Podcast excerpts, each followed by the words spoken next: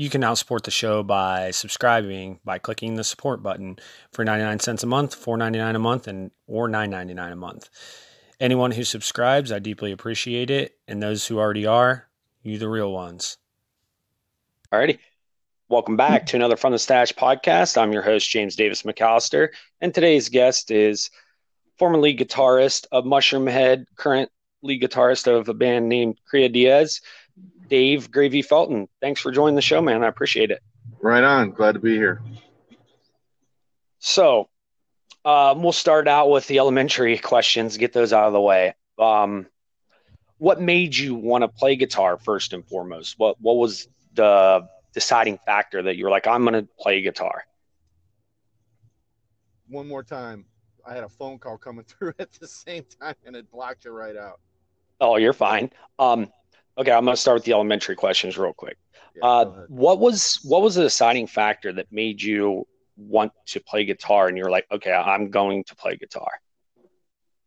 Um, I don't know. I mean, I, I grew up listening to a lot of rock stuff. You know, everybody in my family listening. I was always listening to records and rock stuff and stuff like that. You know, and and uh, you know, so I always heard a lot of cool things growing up, and and uh, I couldn't really decide on drums or guitar, but I think it I, I think it had to be uh, probably a combination of Ace Frehley and, and Randy Rhoads made the guitar thing happen. Okay, got yeah. So did you have like friends that maybe influenced you to pick up the guitar or was it just something you decided that you wanted to do because of you know people like ace frehley yeah no, i didn't have any any friends i didn't really nothing like that happened until after i started playing as far as like meeting other guys and having friends that play guitar you know there, there was a couple guys in school that would uh that would kind of be, you know, they found out you played guitar and they would come up and they would like talk shit to try to intimidate you, you know. You know, right. like my brother's better than you. Or, you know, this other guy came up to me one time, he's like, I know every chord. I don't you know, why do you even bother? You know? And it's like, what right. The, hell is wrong with these guys? Move. Like, yeah, yeah, like what the fuck? Like no, even I, if you even That's so stupid. Yeah, no, it, it was it was well. Th- there was a talent show coming up, so and I, I was playing the talent show, so people I think they Did, thought it was like a competition, it wasn't. But oh, okay, it wasn't. It was just just, just a regular ta- guy. Yeah. yeah. so after that, I ended up being friends with like all of those guys, so it was kind of funny. But but before that, you know, I mean, I always had like a guitar thing. You know what I mean? Like my mom actually made a picture. She she re got she got a, a, a, an old picture printed when I was like probably two or three, and I had this plastic guitar. Like you know, I guess I used to I I didn't I couldn't be without it when I was a kid. So so she instilled that in your head as a, as a little boy. I guess. Yeah. I don't know. I don't know, know subconsciously.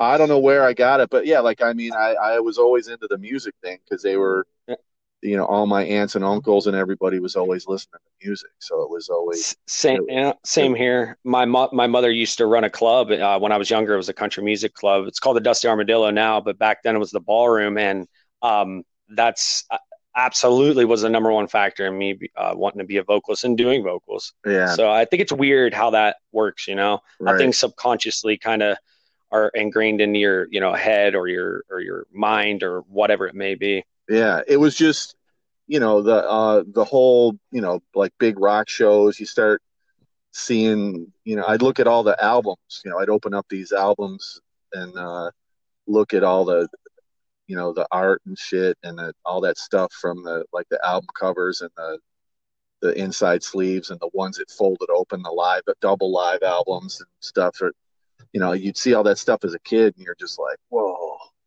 that's that's awesome. And you were in the heyday of it. I got it. Yeah, you were in the heyday of it too, because you're what? How, if you don't mind me asking, how old are you now? I'm like fifty two. Fifty. So yeah, you're yeah. you're growing up in the in the mm-hmm. prime heydays of guitar gods, like you know the becoming of guitar gods. Well, yeah, there was. I mean, when I was when I was a kid, kid, you know, like little kid, there was there wasn't any. Jimi Hendrix was was it right? You know, And you know, I mean, I guess Santana and that Alvin Lee guy from Ten Years After was like they were considered like guitar gods. And, you know, there was other ones, and you know, of course, you, know, you get your Jimmy Pages and Tony Iommi's, and then, then the Van Halens and everybody after that. You know. Right. So, well, it, it's weird, uh, you know, because uh, uh, and it's not me because I am a big fan of you and, and, and your work, but like you you as yourself were a revolutionary, whether you realize it or not. I mean, the whole genre of Mushroomhead, especially when it came out. I mean, not so much now, and we'll get into that a little later, but uh, the whole, you know, they were just they were, were probably the most genre bending band that, and I know you weren't the original guitarist, but when you had became a part of it, it it was it was almost like what you hear now with what we call metalcore, like what I do. It was like that, but with industrial and then also like uh, electric, electronic components. So you almost revolutionized because there's a lot of bands like that now, you know. Right. And, and I really truly think that you guys paved the way for that wholeheartedly. I was telling my mom last night, and I was like, you know, this will be the biggest interview I've done yet. And um, I was like, not only that, I, I, I mean, it'll be a big interview period because I mean, a lot of the questions that I'll ask you today, and they're not going to all be negative and shit like that, but uh, you know, people have never heard the answers to, and you guys have a cult like following, but it's a cult like following on another level. Um, I, in fact, I posted a questionnaire in one of the Mushroomhead groups I'm a part of, and so many questions came from people, and I, I was, you know, for, from everywhere, you know, all over the world, and it was, it was really, um, I mean, I knew that, but it was kind of, you know, shocking that, you know, it's still you guys that well, you're not a part of them anymore. And I'll shut up after this, let you talk. But you know that that people still to this day are so anxious in these answers of you know shit that went down with the band or whatever and and and again I, I appreciate you coming on here because I mean I've tried to I've, I've found a couple interviews with you and stuff but they're very slim to none yeah well you know, we weren't all allowed to do interviews back in the day. It, it, it, was, you know, there was a couple guys. Why? In, there was a couple guys in charge, and they did everything, and and that's just how it was. Right. We all know who one of them is. I, I won't put them yeah. on blast, but that's crazy. You know, I mean, I did I, not know that. Well, I mean, I did like guitar interviews, stuff like that. If it was, you know, somebody wanted to talk about that type of stuff with me. Right, stuff. but nothing about the band, yeah. Yeah, but what? Yeah, when like a new record would come out or whatever, there was a couple of people that were allowed to do interviews, and the rest of us had to shut up, which is like, which is kind of ridiculous, you know. I mean, I've got friends and stuff, and you know, maybe they're just biased because we're I'm I'm more friends with them, but they're like, you're the you're the guy with the personality. You're the one that's a smartass and you're funny and you you you're to the point and you're honest about stuff. You should be doing all the interviews. You know, fuck those other guys with their candy coated bullshit answers that don't make sense.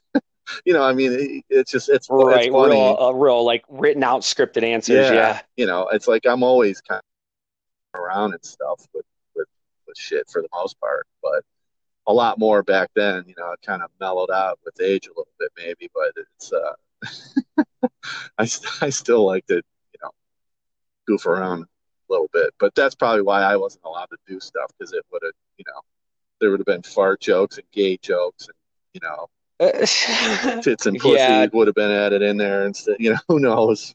Right. Who, who knows? Right. When you know, but whatever. Doesn't. Okay, so let let's dive into your first band. What was your first live experience like, and who was it with? Like, was it a cover band? Was it well, a group the, of your friends? That you... Very first live thing, like I kind of mentioned it before, was that talent show I did in, right. high, in high school. You know, they they they made a big deal about it. They had two shows. You know, one uh, the early part of the day was for upperclassmen, and the second half of the day was for like the lower classes, you know, like ninth I think that that school started at eighth grade, so it was like eighth, ninth, and tenth, and then eleventh and twelfth was in the morning or or whatever.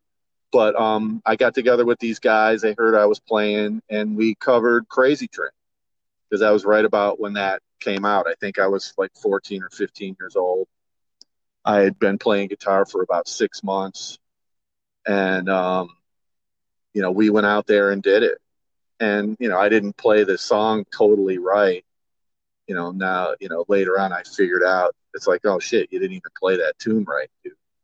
You know, but the, most of right, it. Well, that's a legendary guitar guitar riff, man. It was, you know, kind well, that, outside of its. Well, the main box, lick you know? and everything was right, but you know, some of the solos was wrong, and some of the chords weren't exactly right. So right, there wasn't was, YouTube videos. It, it was, well, it, I mean, for a kid that was playing guitar for six months, it was very legible. Oh Jesus! You know, yeah. was that Zakk Wylde on that?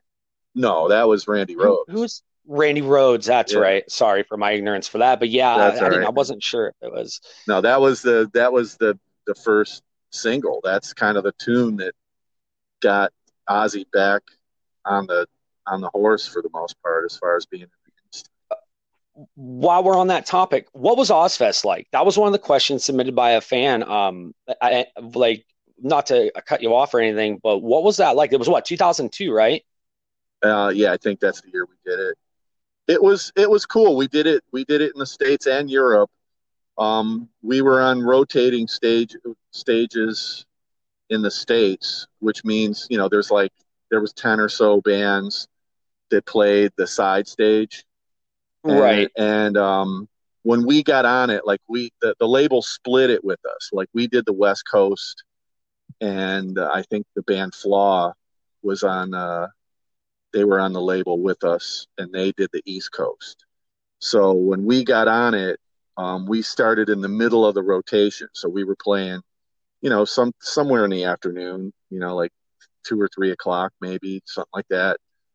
Although I kind of remember it being earlier. Like the, I think the very first, the very first spot was like ten or eleven in the morning like Warp Tour is. Yeah, yeah I like, got you. You know, it's like, what you mean. It's yeah. like right when the doors open, you start playing. Oh, man, because because I remember when we got around the rotation and we started back at the bottom. Uh, that's what it was like. I mean, we were up early, everything was going.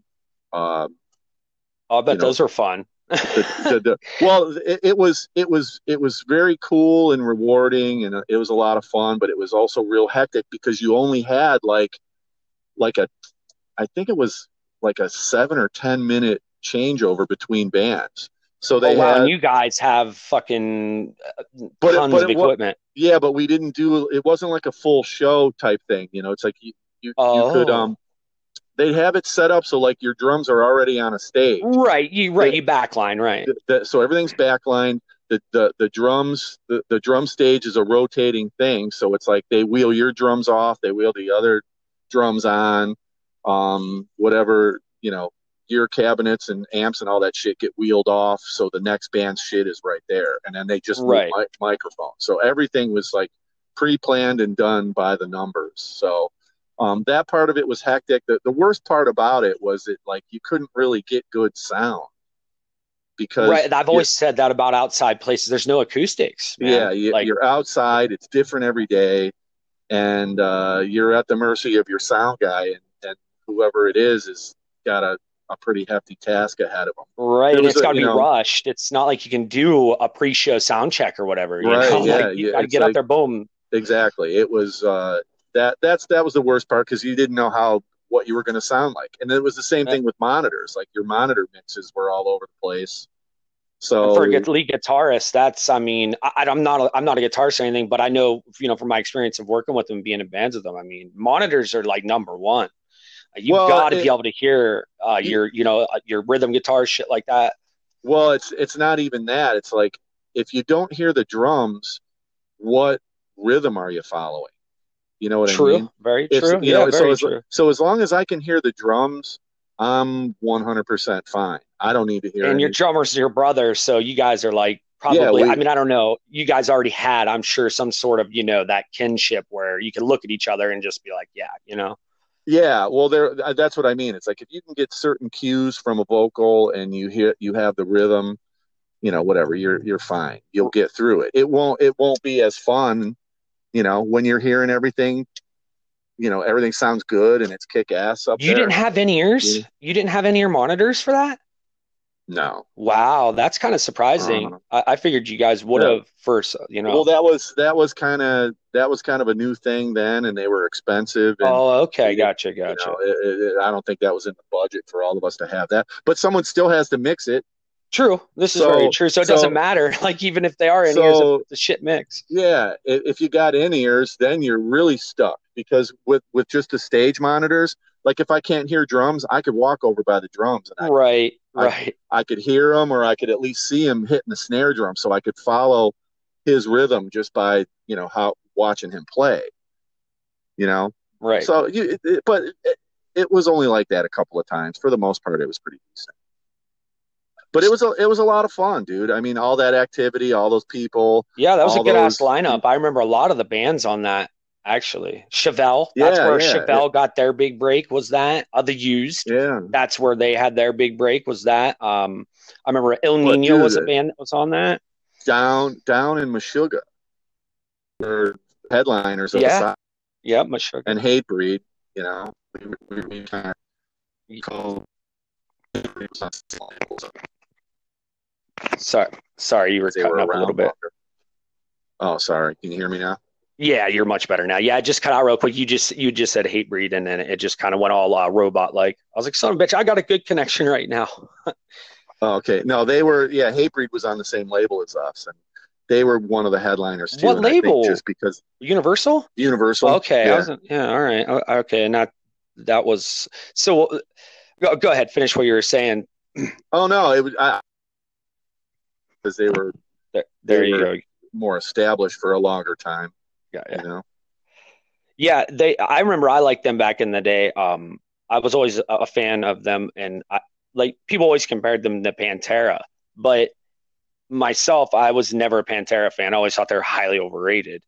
Um, and I know that we had spoke before, and you and you have a little like sort of, I guess, of a Pantera type of story, but um. If you'd like to expand on that, if you remember what I'm talking about, that would be awesome about Uh, Pantera, about well, when you guys were coming up. well. First of all, I don't think Hatebreed is anything like Pantera. Me either. I mean, I really don't either personally. I, I don't either, but a lot- they I got mean, compared a a lot lot. of people well a lot of people compared lamb of god to pantera too and it's and they're nothing like pantera either except for maybe some uh, mark morton's southern style of guitar solos but Right.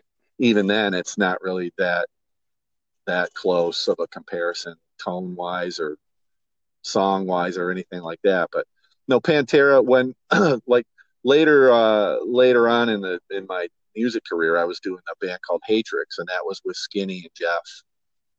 And and it was sort of on the progressive side but it you know it it, it i don't know it, it kind of covered some you know different metal genres at the, Sorry, you cut out again. You cut out. You cut out again.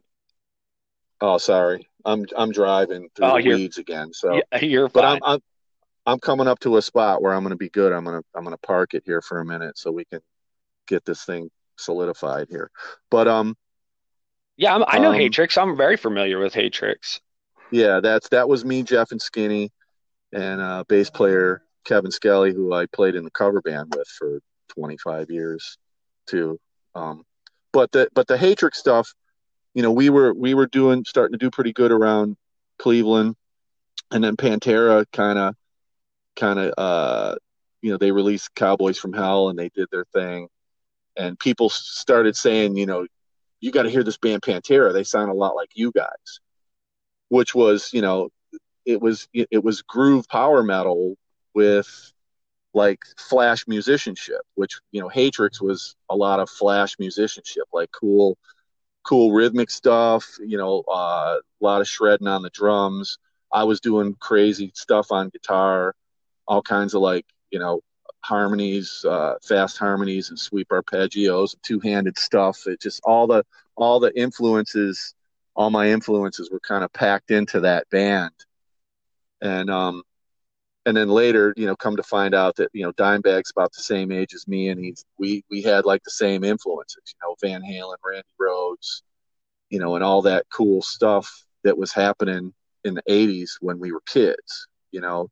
Right, and understandably Here- so. Yeah, like I come to find Yeah, that out so- with people. so so that's that's why you know like the the similarities to me and Dimebag, we, I've always got comparisons to that dude. Not not so much for the Mushroomhead stuff, like certain rhythms of songs in Mushroomhead uh, songs, people would be like, "That's Pantera-ish." But then when we released the Creadeas stuff, you know, and I was ripping solos over that stuff, people are like, "Wow, that's that was cool." That's even two one six even 216 like the hardcore riffs some of the hardcore riffs and the way like the breakdowns were per se um it reminded me a lot of of that style the more aggressive yeah that, that got it that got it too that was um you know i i i was into uh crowbar and fear factory and stuff like that too. So in those bands i'm sure you know they're they're bagging from black sabbath and each other as well. So it was all kind of a circle of like Oh, absolutely. Bad, badass riffs and rhythms, you know, that you can't really pinpoint like a certain thing, but yeah, you know, you get you get your Dimebag, you get your Dino from Fear Factory, you know, you get all that stuff going on, and you're listening to all this cool metal.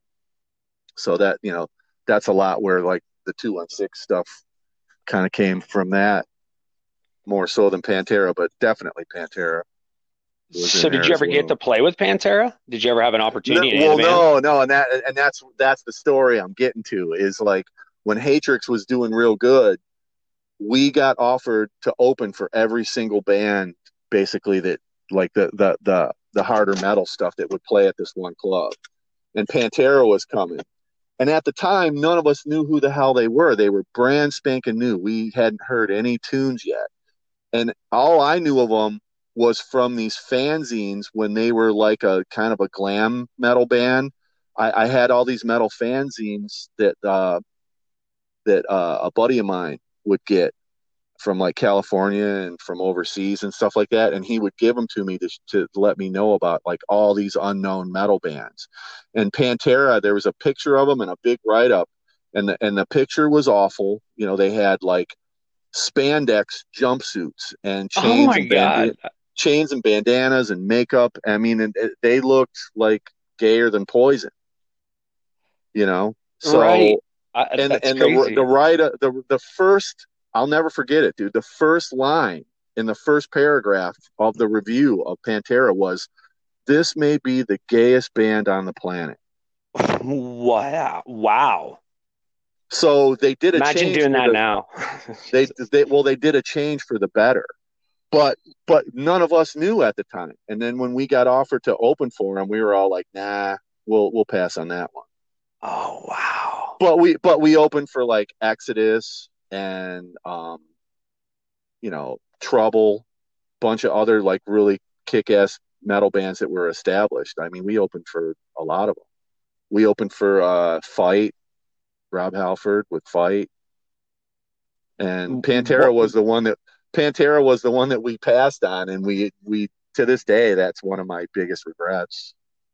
Right. Well, of course you didn't know in hindsight, right? You know, so I mean that's yeah. a message all you musicians out there now, man. Don't don't uh don't judge a book by its cover, literally. Right. You know. Well, that's what I mean. Like we were, you know, we were young. We were in our twenties, early twenties. We were cocky. We were doing good. The band, you know, we were solid rhythmically. We were solid with our songwriting. We were solid with our musicianship. You know what I mean? It, so so we were we were young, hungry, and, and cocky, you know. And it's like, oh, I read that this was the gayest band on the planet. I don't want to open for them. And here they t- they turn out to be the coolest, one of the coolest metal bands on the planet, you know, personally and musically. And and we blew it. We made a bad decision, and like I said, I still kind of regret that to this day. It's like fuck because everybody we jammed with too. You know, it's like I I talked to all the dudes about amps and playing and shredding and you know all the influences, the you know the fun stuff we listen to. You know, and the other guys, I, I'm not a big weed smoker, but the other guys um, smoked a lot of weed, so that everybody connected that way. And if we would have if we would have hung out with Pantera, I could just I could see like me and Dime just, just saying the same shit about you know the the road stuff, Randy Rhoads and Van Halen and Quiet Riot and you know all those kick-ass bands that we liked, you know, growing up. That would have been a that would have been a total thing. So it's like not only just to share the stage, but I I know that like like some camaraderie would have would have come out of it. right. that. You know, who knows? You know, uh, the the uh, a Cria Diaz type of thing could have been born or something. You know, out of out who of knows? that experience. Like who? you know, that's right. what I mean. Like who? Who knows? I mean, not not that you know being you know making friends with those guys at that gig would have launched us into the stratosphere or anything, but who knows? Right. Maybe, you never maybe, know. I mean, yeah. Maybe that you know somewhere down the line, you know, we would have stayed in touch with those guys, and they would have been like, "Hey, come on this tour with us." Right, exactly. Or, you know, it's, who knows? Hindsight, right? Again, the hindsight. Yeah. Well, on this topic, then, because I was going to ask you this question anyway. Um, who was your favorite band to tour with, or, or even it could be five. It doesn't matter. But who were bands that you always enjoyed? I know there were some that you shared the road with a lot. Uh, Hed PE being one of them. But yeah, um, who were who were uh, some of your favorite bands that, that you shared the road with? Um, well, there there was a we had a lot of fun with the Dope guys. The Dope, yeah, wow, the, band Dope. Them. Yes, they, of course. They, they, were a lot of fun. You know, they they were like a kind of a, a an industrial metal version of kind of like a sleazy's 80 band, like a Motley Crue. So it was like there was always some kind of like hijinks going on with those cats. You know, if you watch the DVDs, um, yeah, I did. I you did. know, there's you know there there's a lot of footage of goofing around with those dudes. So we always had it. We always had fun with them. You know, Hed PE was cool. Um, definitely. Uh, there was a band called Gizmachi. I, I'm from yeah, I'm familiar with the name, not their music, but the name. Um, yeah, they were real cool. We had a lot of a, a lot of fun with those dudes. Uh, the singer is uh do, do, you remember on the volume 2 dvd the cardboard viking armor section where we're sword fighting stuff by the yes. by the road? Yes, yes i do. That was um but two of those guys were on our crew and the other guy was was uh sean the singer from Giz, Gizmachi. So yeah we we we had you know we had some fun with those dudes. It was it was cool. Um, uh, you know? Okay, so on this topic, um, uh, what was? Give me just a couple or one of one of your most fond memories of the road. Whether it be a fan coming up to you and being like, "Hey, you know, you've done this for me," or uh, whatever it may be. Um, if you can think of one off the top of your head, because I'm sure you have thousands of them. Um, just shoot a couple good mem- fond memories you've had on the road, or even at home, you know, at Peabody's or wherever, just from a show in general. Um, Something that impacted you, you that you'll always remember it's it's it's hard to say, man, because there is I a, can imagine there there's a ton of just like little moments. Like I can't really think of like one thing that was like that that that was really stood out. Actually, you know what? There is one thing that there's one thing that stands out, but it's but it's it's it's um it's it's kind of an odd thing. Like two two one six opened for Shroom at uh, the Agora Theater. It was, you know, the, the Halloween show, big Halloween show that, that we would do every year. And and two one six was I, I I think it was kind of even unannounced. Like we didn't even tell anybody that we were gonna open. So it was um like I remember plugging into my amp and walking out, like hitting a chord and just walking out to like the front of the stage, uh, like with my arms up, like you hear that? Listen to that fucking rig. It's fucking badass, you know. and and walking out to the front of the stage, just just like holy shit, like it's this sounds really good. All right, that's heavy. But I walked out to the front of stage and I just put my fucking hands up, and you know a lot of people recognize me. Um, but everybody started coming out, you know, walking out, and people start realizing like holy fuck like that's 216 so i saw like people were running down the aisles. You know what i mean? Like the like i could see excitement on people's faces and there was people running down the aisles to get up front. To me that was like like the like a pantera moment.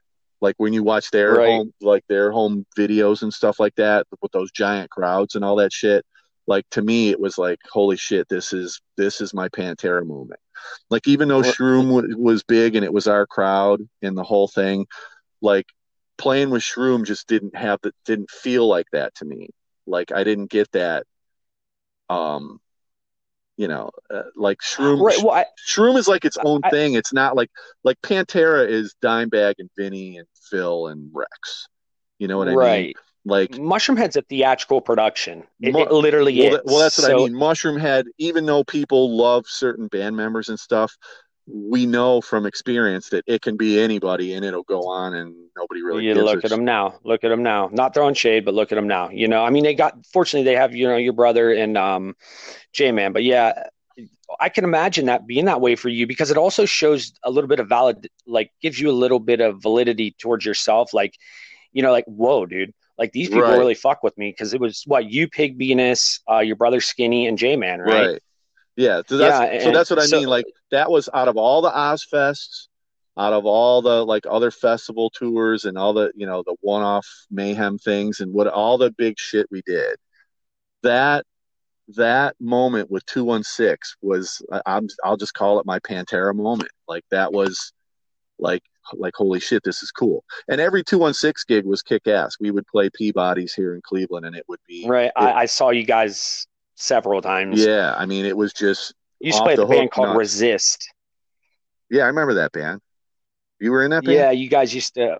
No, no, no, no. You guys used to play with them. You played with them like two or three different times at um uh at, at Peabody's. I do believe a couple of their members ended up being in Vantana, if I'm not mistaken. Yeah, probably. Um, I don't know. That's a, I know I I had nothing to do with booking any of the openers. Or Right. Well, I like can that, imagine. I can imagine not. Right. Yeah. Well, they were good. Resist was awesome. I became a fan from that actually because they had opened for you guys. But Right I, I just, I, I always remember first time I saw you guys at Peabody's two one six. That is, and seeing you guys without your masks and stuff. It was just like to me. I was like, I think fourteen. To me, it was like because I mean. No joke, man. Like I got a tattoo when I was 15 years old, and it's the Mushroomhead symbol on my on my uh, right shoulder. So like to me to see that like you guys without your mask and stuff it was like so surreal i get goosebumps talking about it still this day you know like right up front and you guys without your mask. like it was just it was a it was almost like back in the day when jim morrison used to turn around you know on stage and Yeah. like all the fucking women would pass out that was kind of like that for me you know what i mean Yeah. because it was like you That's guys were so mysterious Right. like and and you guys are my favorite band i mean and still to this day the work that you did with them um well the the work that you and J Mann are a part of that you got the CDs that you guys have made together uh, with Jeffrey along with Jeffrey the, um like uh Sol- uh, solitaire unraveling Jesus Christ yeah. um double X um Superbuick um self-titled those CDs to me are still I love them you know like they're still in my top CDs of all time. Right like you guys are kind of like my generation's and, and you may not think this but you guys are in a way are my generation's pink floyd right? Right. because you guys were so you were theatrical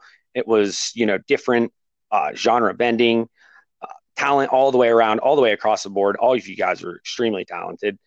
And so like i said just to see that you know it was it was just like whoa like holy shit they're you know it seemed because i didn't look at you guys as real people does that make sense you guys Yeah. were like you know like superheroes for or well, I, well you- yeah, you know, dude. I, I mean, I get it because you know when I went to concerts, um, it it was different for me because I didn't go to when I went to concerts. I went to the Cleveland Coliseum or Public Hall or something like that where there was ten thousand people.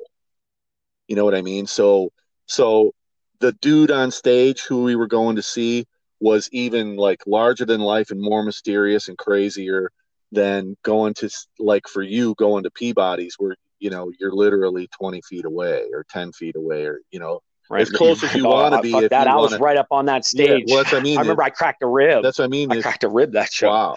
Yeah that- well that's what I'm saying. Like if you want to if you want to get you know 10 inches from the fucking band you know you can it's it's it, these people can be reached. In my day those people couldn't be reached. I mean you had to go through some some like heavy duty tactics to to get backstage or to even meet these people. You know it was not an easy thing to do.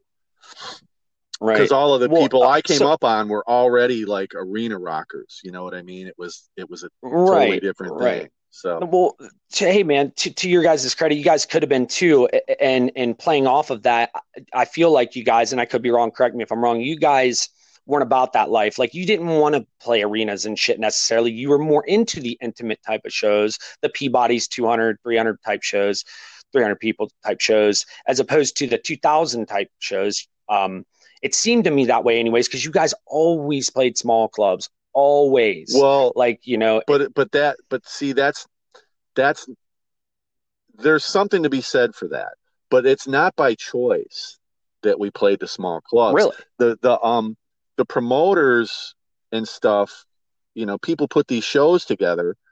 Um, you know, they look at your numbers. They look at they look at your sales. So I do for a living, right? Yeah, they look at right. your sales. They look at where you played. They they you know they they they gauge all this stuff. It's like okay, well they just did this huge.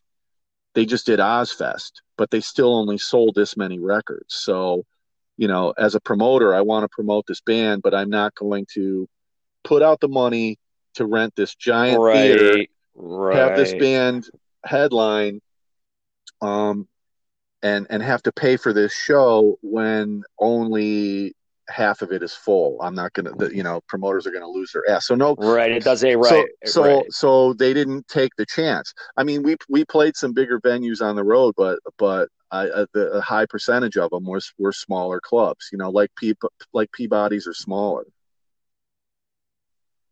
Right. Yeah. Oh, that's crazy because I kind of thought that was by design and stuff. Because I feel that if if and we'll talk about this here after this, um, I feel that if you would have had the right team, I guess, and I'm not saying that you didn't, but if if Universal would have fucking did their due diligence, man, um, uh, how Roadrunner um did with Slipknot, I think that uh you know, it would have been the complete opposite. I feel like you guys wouldn't have been able to play small venues because there would have been such a demand.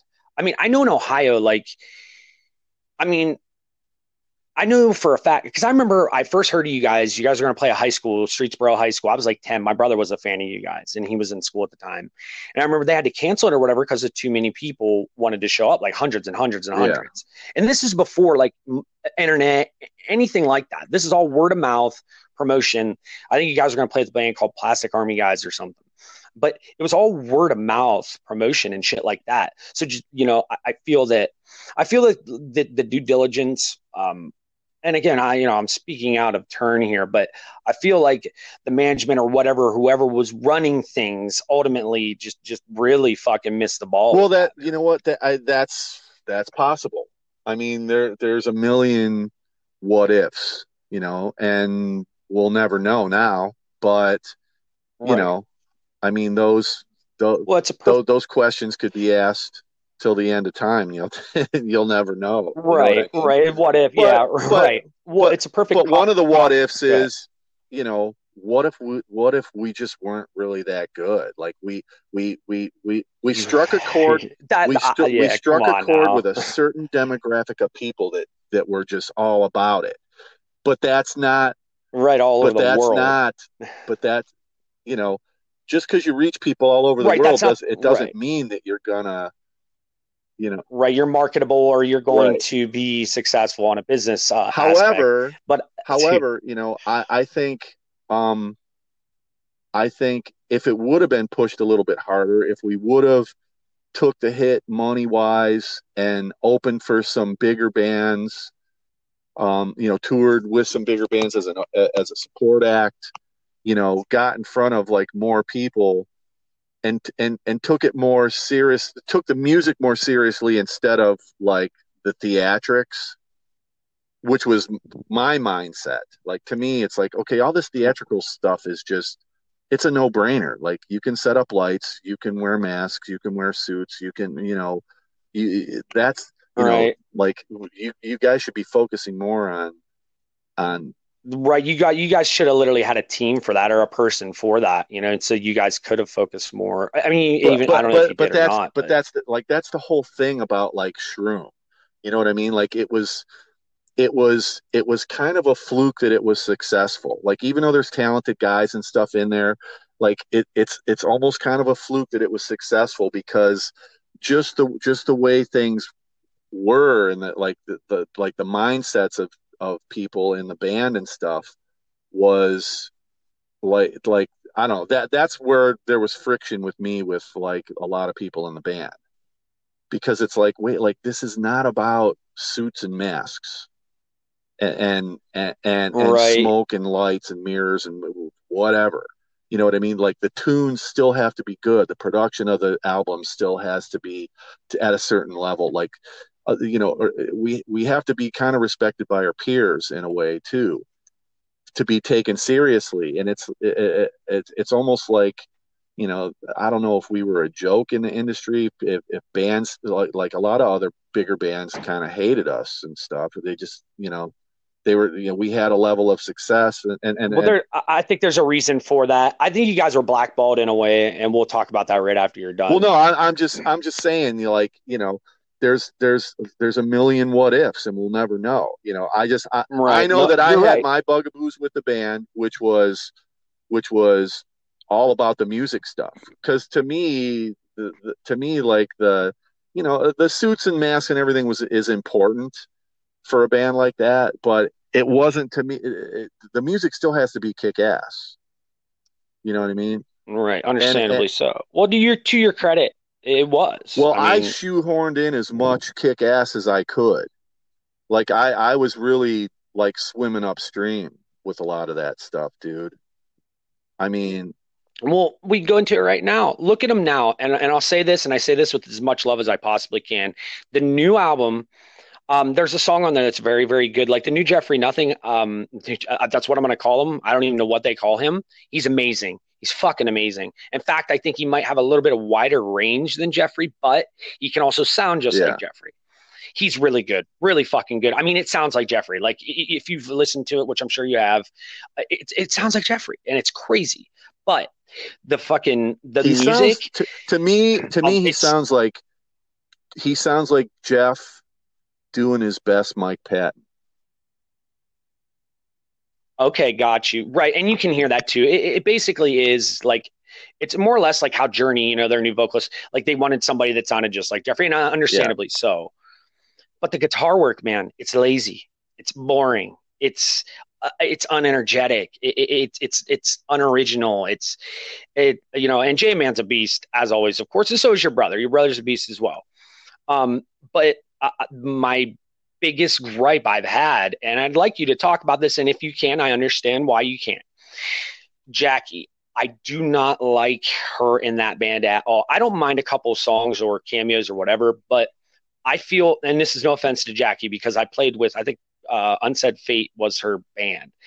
I played with them a few times and she was good and it fit and it was well. But with Mushroomhead, it just, to me, it doesn't fit. It's out of place and it's forced and it's so it, it's to me as a lifelong fan it, it's just so disappointing. And, and, on youtube videos you go to the comments and they're like 50 50 a lot of people agree with me you know with everything i just said and, and it, it's sad. So first off i want to know what you it, i want your opinion on the new uh, album. Okay uh, i don't know i'm not sure how we got disconnected. That's my fault. But yeah, I was um, saying that uh, my my thoughts on the newer stuff and was just saying how it just seemed so forced and, and unoriginal and stuff like that, and, and was uh, wanting your opinion on it. Um.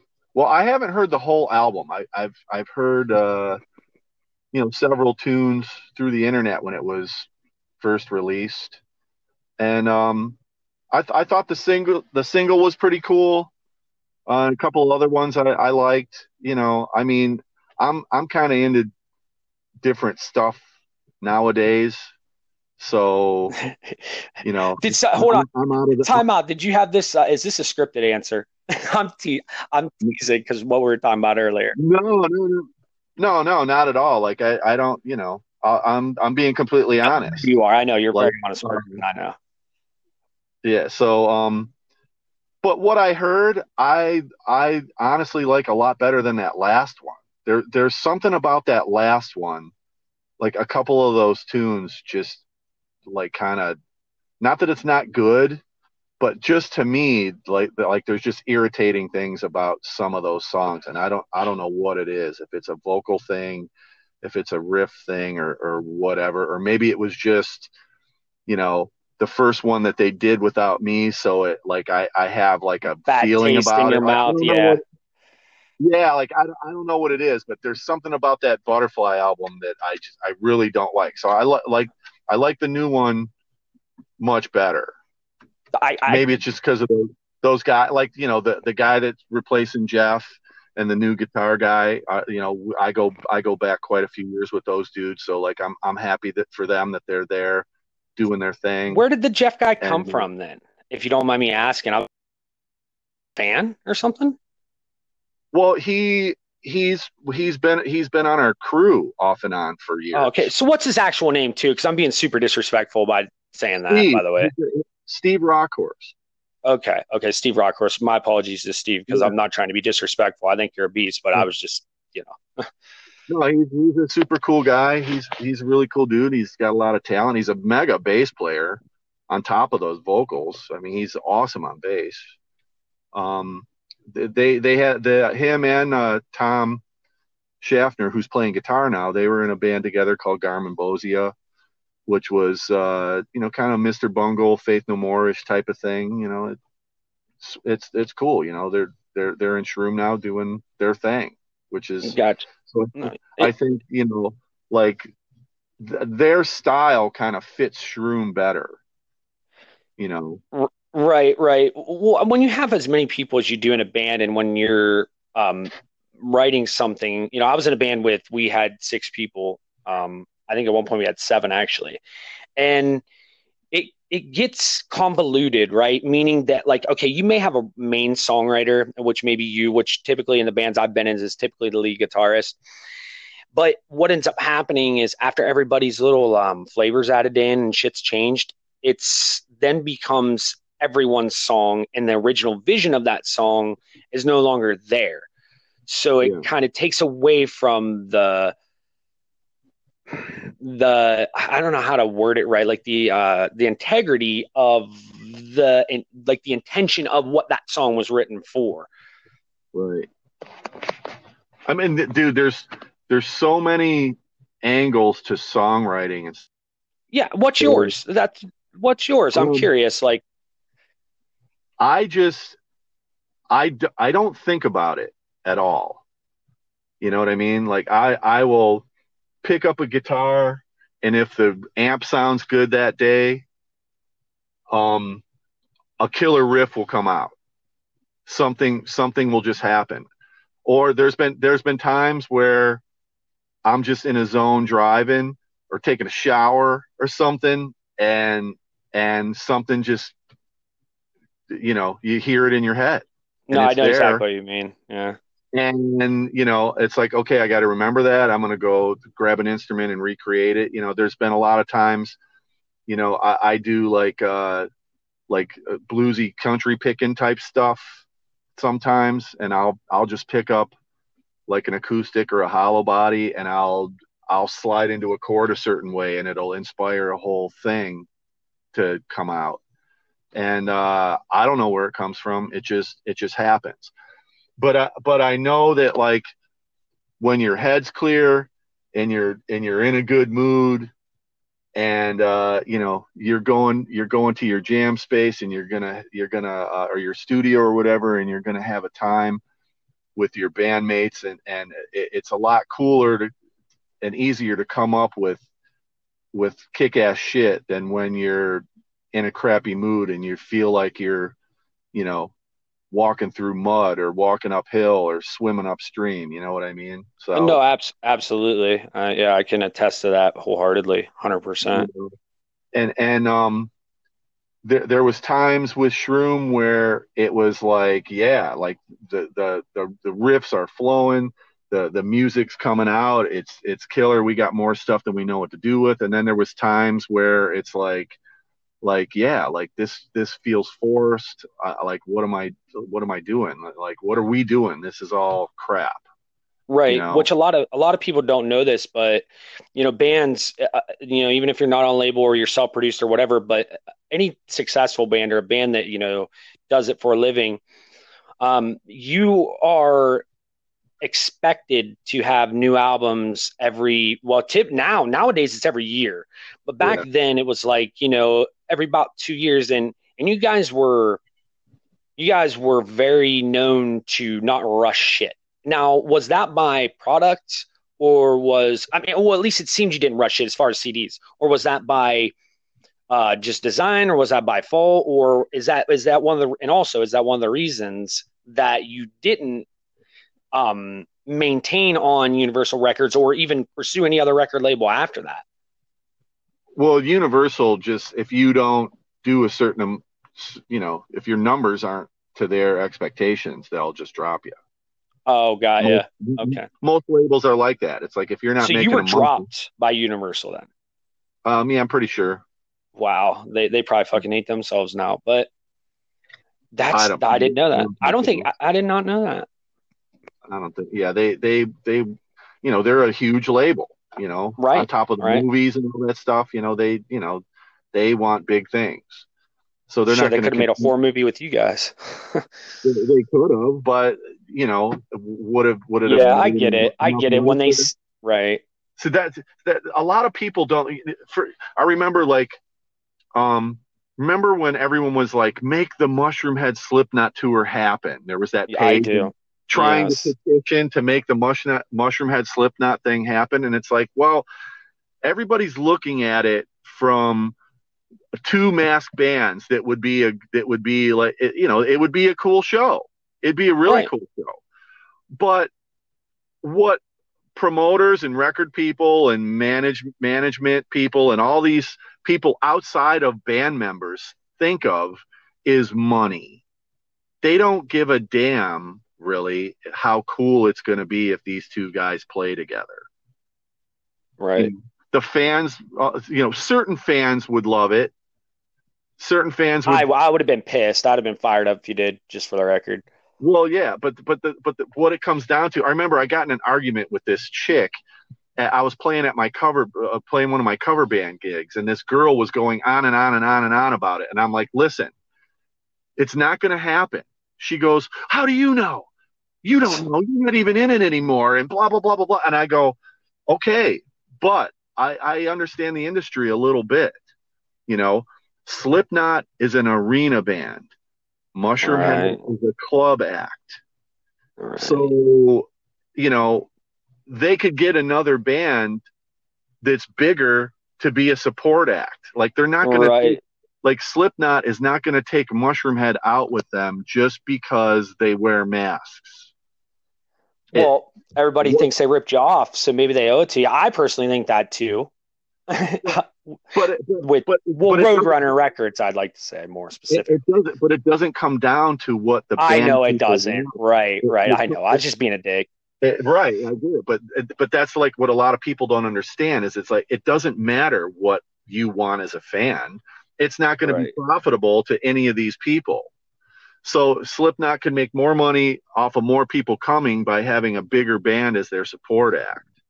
Right, exactly. Yeah, mm-hmm. there a lot of people don't realize that, you know, and people are like, well, why wouldn't they take a smaller band on an arena tour? Because an arena tour, we're talking, you know, we're talking a million millions of dollar process here.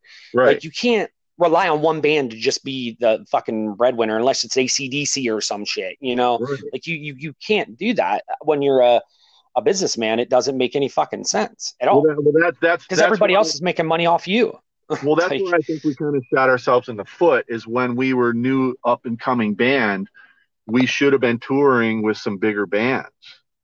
And we didn't because we needed we needed money to maintain all of like nine people or eight, you know, however many people plus our crew. Um, you know, we needed money. So, you know, to go on tour with a bigger band and get $500 a day was not going to cut it. Oh hell no, dude. Because you'd have to have a bus, and and I was explaining in an episode before, buses are not cheap, dude. Like for to tour with.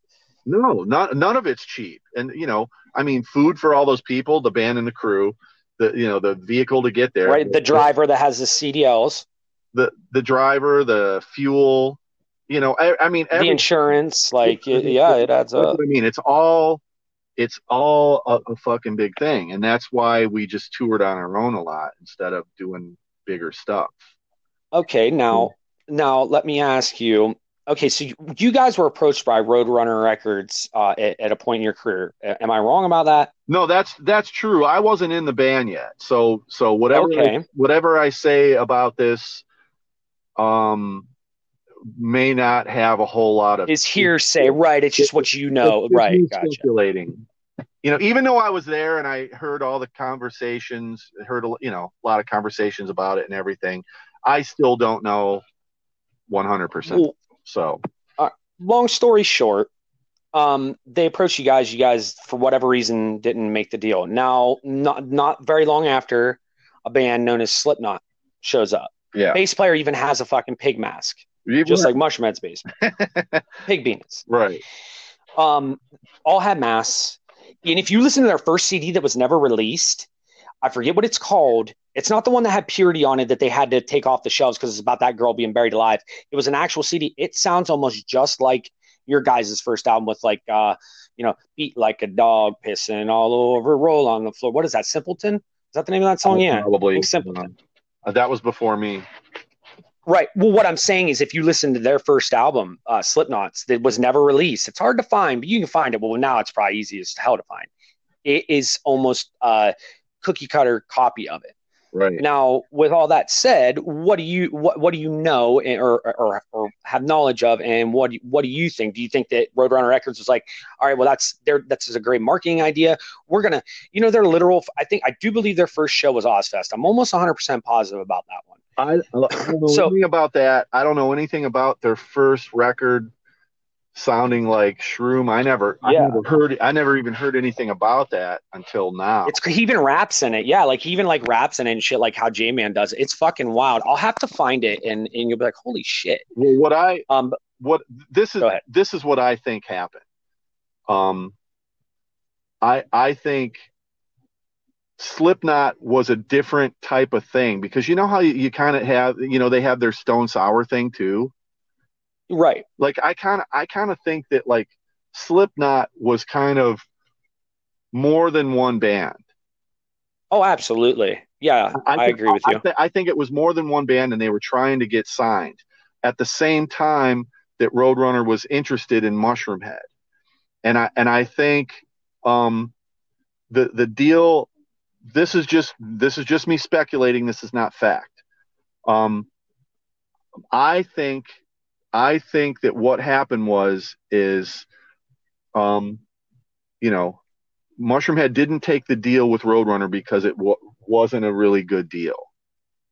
They're probably like, screw this. Like yeah. this isn't a. Yeah, that's not shocking. I'd rather I'd rather own I'd rather own my own stuff and and build it and take the chance that way than to take the chance of of um this flopping and then this label owning all of our stuff and we can't do anything with it. So right. I think it was passed on for that reason. And because it was passed on and none of the, you know, none of the Mushroomhead characters are copywritten characters or anything like that. It's like you can basically take anybody you want and, you know, put jumpsuits and Halloween masks on them. Right. And, and there's a lot of people like that now. Fuck. And call it what call it what you want. So I think, I think, um, I think Roadrunner was like, okay, we got these guys that want to sign with us that are crazy, have crazy and insane music, and we have this band that has a crazy look that doesn't want to sign with us, and they don't own anything with their look. So we're just going to take their look and give it to this band or these two bands and put them together and say, hey, we'll sign you, but this is what you got to do. So what what I'm basically saying, and this is like I said, this isn't fact. This is me just guessing, based off of what I know and what I saw at the time. Is that Slipknot is kind of the boy band of metal? They were basically created by, they were created by uh, Roadrunner off of what was going on between Shroom and whatever they were, they were presenting to to uh, to Roadrunner at the time. So that that's just my right. guess. They, right, they were, they, and I that that does that makes metal, sense, and it paid off. You know, oh, now, absolutely. If, I mean, if, if Shroom would have took the deal, Slipknot might may never have existed. Exactly, exactly. What ifs, you know? It's another one of those what if questions. Like we don't know, we have no idea. And if and if Shroom would have took the deal, would it have even been as big as Slipknot? Right? And it, would you have ever been in the band? You know, like it's well, it's, it's who knows. I mean, right? That's it. Who knows? We don't know. It's it's crazy. now, have you ever had any interactions with any of the members of uh, Slipknot? Um, not really personally. I remember um, Stitch kind of was doing stuff with I think that Sid guy. I think he's the the the uh, DJ guy for Slipknot, right? Yeah, yeah. So I yeah, because yeah, DJ Starscream or something like that. Yeah, whatever. I, I mean, I don't know. I don't know anything about. I'm out of the loop on that. You know. well, me too. I just I just know from booking shows and shit. I see it. I've seen his I'm name and stuff. Man. I still I still think about like Van Halen, you know, Yngwie Malmsteen. Well, I played with your newer band, um, Cría Diaz, which isn't newer, but your act that you're you know currently active with. Yeah. I played with you guys at a place called Sadie Renee's in Canton, oh, yeah. and uh, that was like my first experience with you guys and stuff. And um, yeah, it's it's it's definitely um, it's it's fucking metal. That's for sure. And and it was nice to see too. And you know, it was all a bunch of younger bands that played with you, except for one other. And it was really cool because, you know, um, there was a breath of fresh air. Uh, long story short, it's a breath of fresh air to see that again, you know, because you got so many bands, you know, even like my band, we were trying to be something we weren't or whatever. And the originality from Cría Diaz, I know this is a completely different subject or whatever, but I, I wanted to touch on, you know, Cría Diaz as well, because, you know, a lot of listeners may not even know that Cría Diaz exists. In fact, I had you on a show headlining um, until the COVID shit happened. Right. Um, but so go go ahead and tell a little bit about that. Like, how did that come about? Um, maybe some of the members uh, are they from other bands? Um, you know, give us a little bit. Uh, give us a quick rundown. All right. Well, that that whole thing, um, it kind of stemmed from from two one six because two two one six did really well. We put out that first record it did great. We were, I mean, we were not selling out Peabody's, but we were the the crowds were huge. Um, I mean, the, those those shows were a big deal. They were starting to, you know, catch up with Shroom a little bit as far as the numbers go. Um, but for some reason, it just kept getting thrown on the back burner. So, you know, we put out the first. I think we put the first CD out I think in was it 98? First CD came out in like 98 or 99 or something. For Cría Diaz. No, no, no, for 216. Oh yeah, okay, okay, yeah, yeah, yeah. Two, yeah, I think it. I think it was. Yeah, it was ninety nine or ninety eight. I, I, think, I can't remember. Pretty sure it was ninety eight. We put out the CD, but I mean, all this time we've been doing two one six. Like in between Shroom tours and stuff, we would do a two one six show. Um, we would always make a, a bunch of money. We'd sell a bunch of merch. The crowds were nuts. It was it was it was awesome, and it was it was easy for us to write those tunes and everything. And the fact that it just kept going and going and going without doing another record was kind of insane to me. Like, why are we not doing another record? This is this band is successful. We, you know, not only do we have Shroom, but we have this, which is doing great. You know, and nothing nothing against like uh, you know, any of the other side projects from Shroom, but they just were not doing what 216 was doing. You know, so I I, I, right. I was, you know, after after 10 years of waiting to do another record, I said, screw this, man. I'm gonna go I'm gonna go do some stuff. So a buddy of mine knew a guy that just opened up a studio and um I went there to just do some tests with the get with uh you know with my amp and stuff. I wanted to hear if I could finally get like some tones that I wanted because uh, that was another thing that I, I wasn't real happy with was you know we're going to like these big studios and stuff. I mean we even worked with the guy in Chicago that that did Disturbed and and uh, he made my amp sound like shit. Like for it's like I got one of the coolest guitar tones in the fucking city and I got these guys making me sound like cardboard fuzz. Like, what the hell is going on?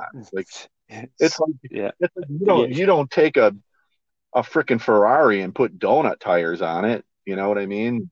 like, yeah, I do. I, it's funny you say that. So, actually, you know, that's kind of how I felt. It's like, what are you guys doing to me? Like this this guitar tone is wicked as fuck, and you're killing me.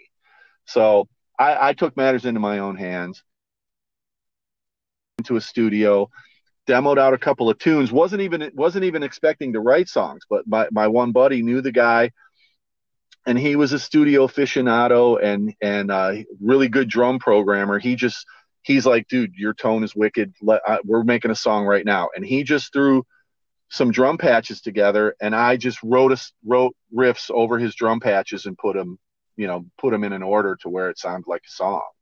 I mean, we literally did that in a couple of hours. So I had two songs, and um, um, I just I went back to that studio a couple of times, and uh, a bunch of the stuff that's on the Crea Diaz album was from those demos that I did at that studio. I mean, that place ended up falling apart, and uh, it no longer exists. But it was that was that studio for a short time was the right thing that I needed to clear my head as far as um, like you're not crazy, like because I had people telling me that like what you want is impossible and I'm like, well, I hear it on Meshuggah records, I hear it on Crowbar records, I hear it on Van Halen records. You know, Ozzy did it, Stevie Ray Vaughan albums have it. Like, why can't I have it? Like, what? Why is it impossible? You know, I was told you can't get guitar tones like that. It's rocket science. like, really? Uh, so, have you ever thought I've, about coming out with your own packages, like your own tone packages or anything? No, I'm not really. I just, you know, because it, you know why? Because it's not rocket scientists. It's not. I mean, it's not rocket science.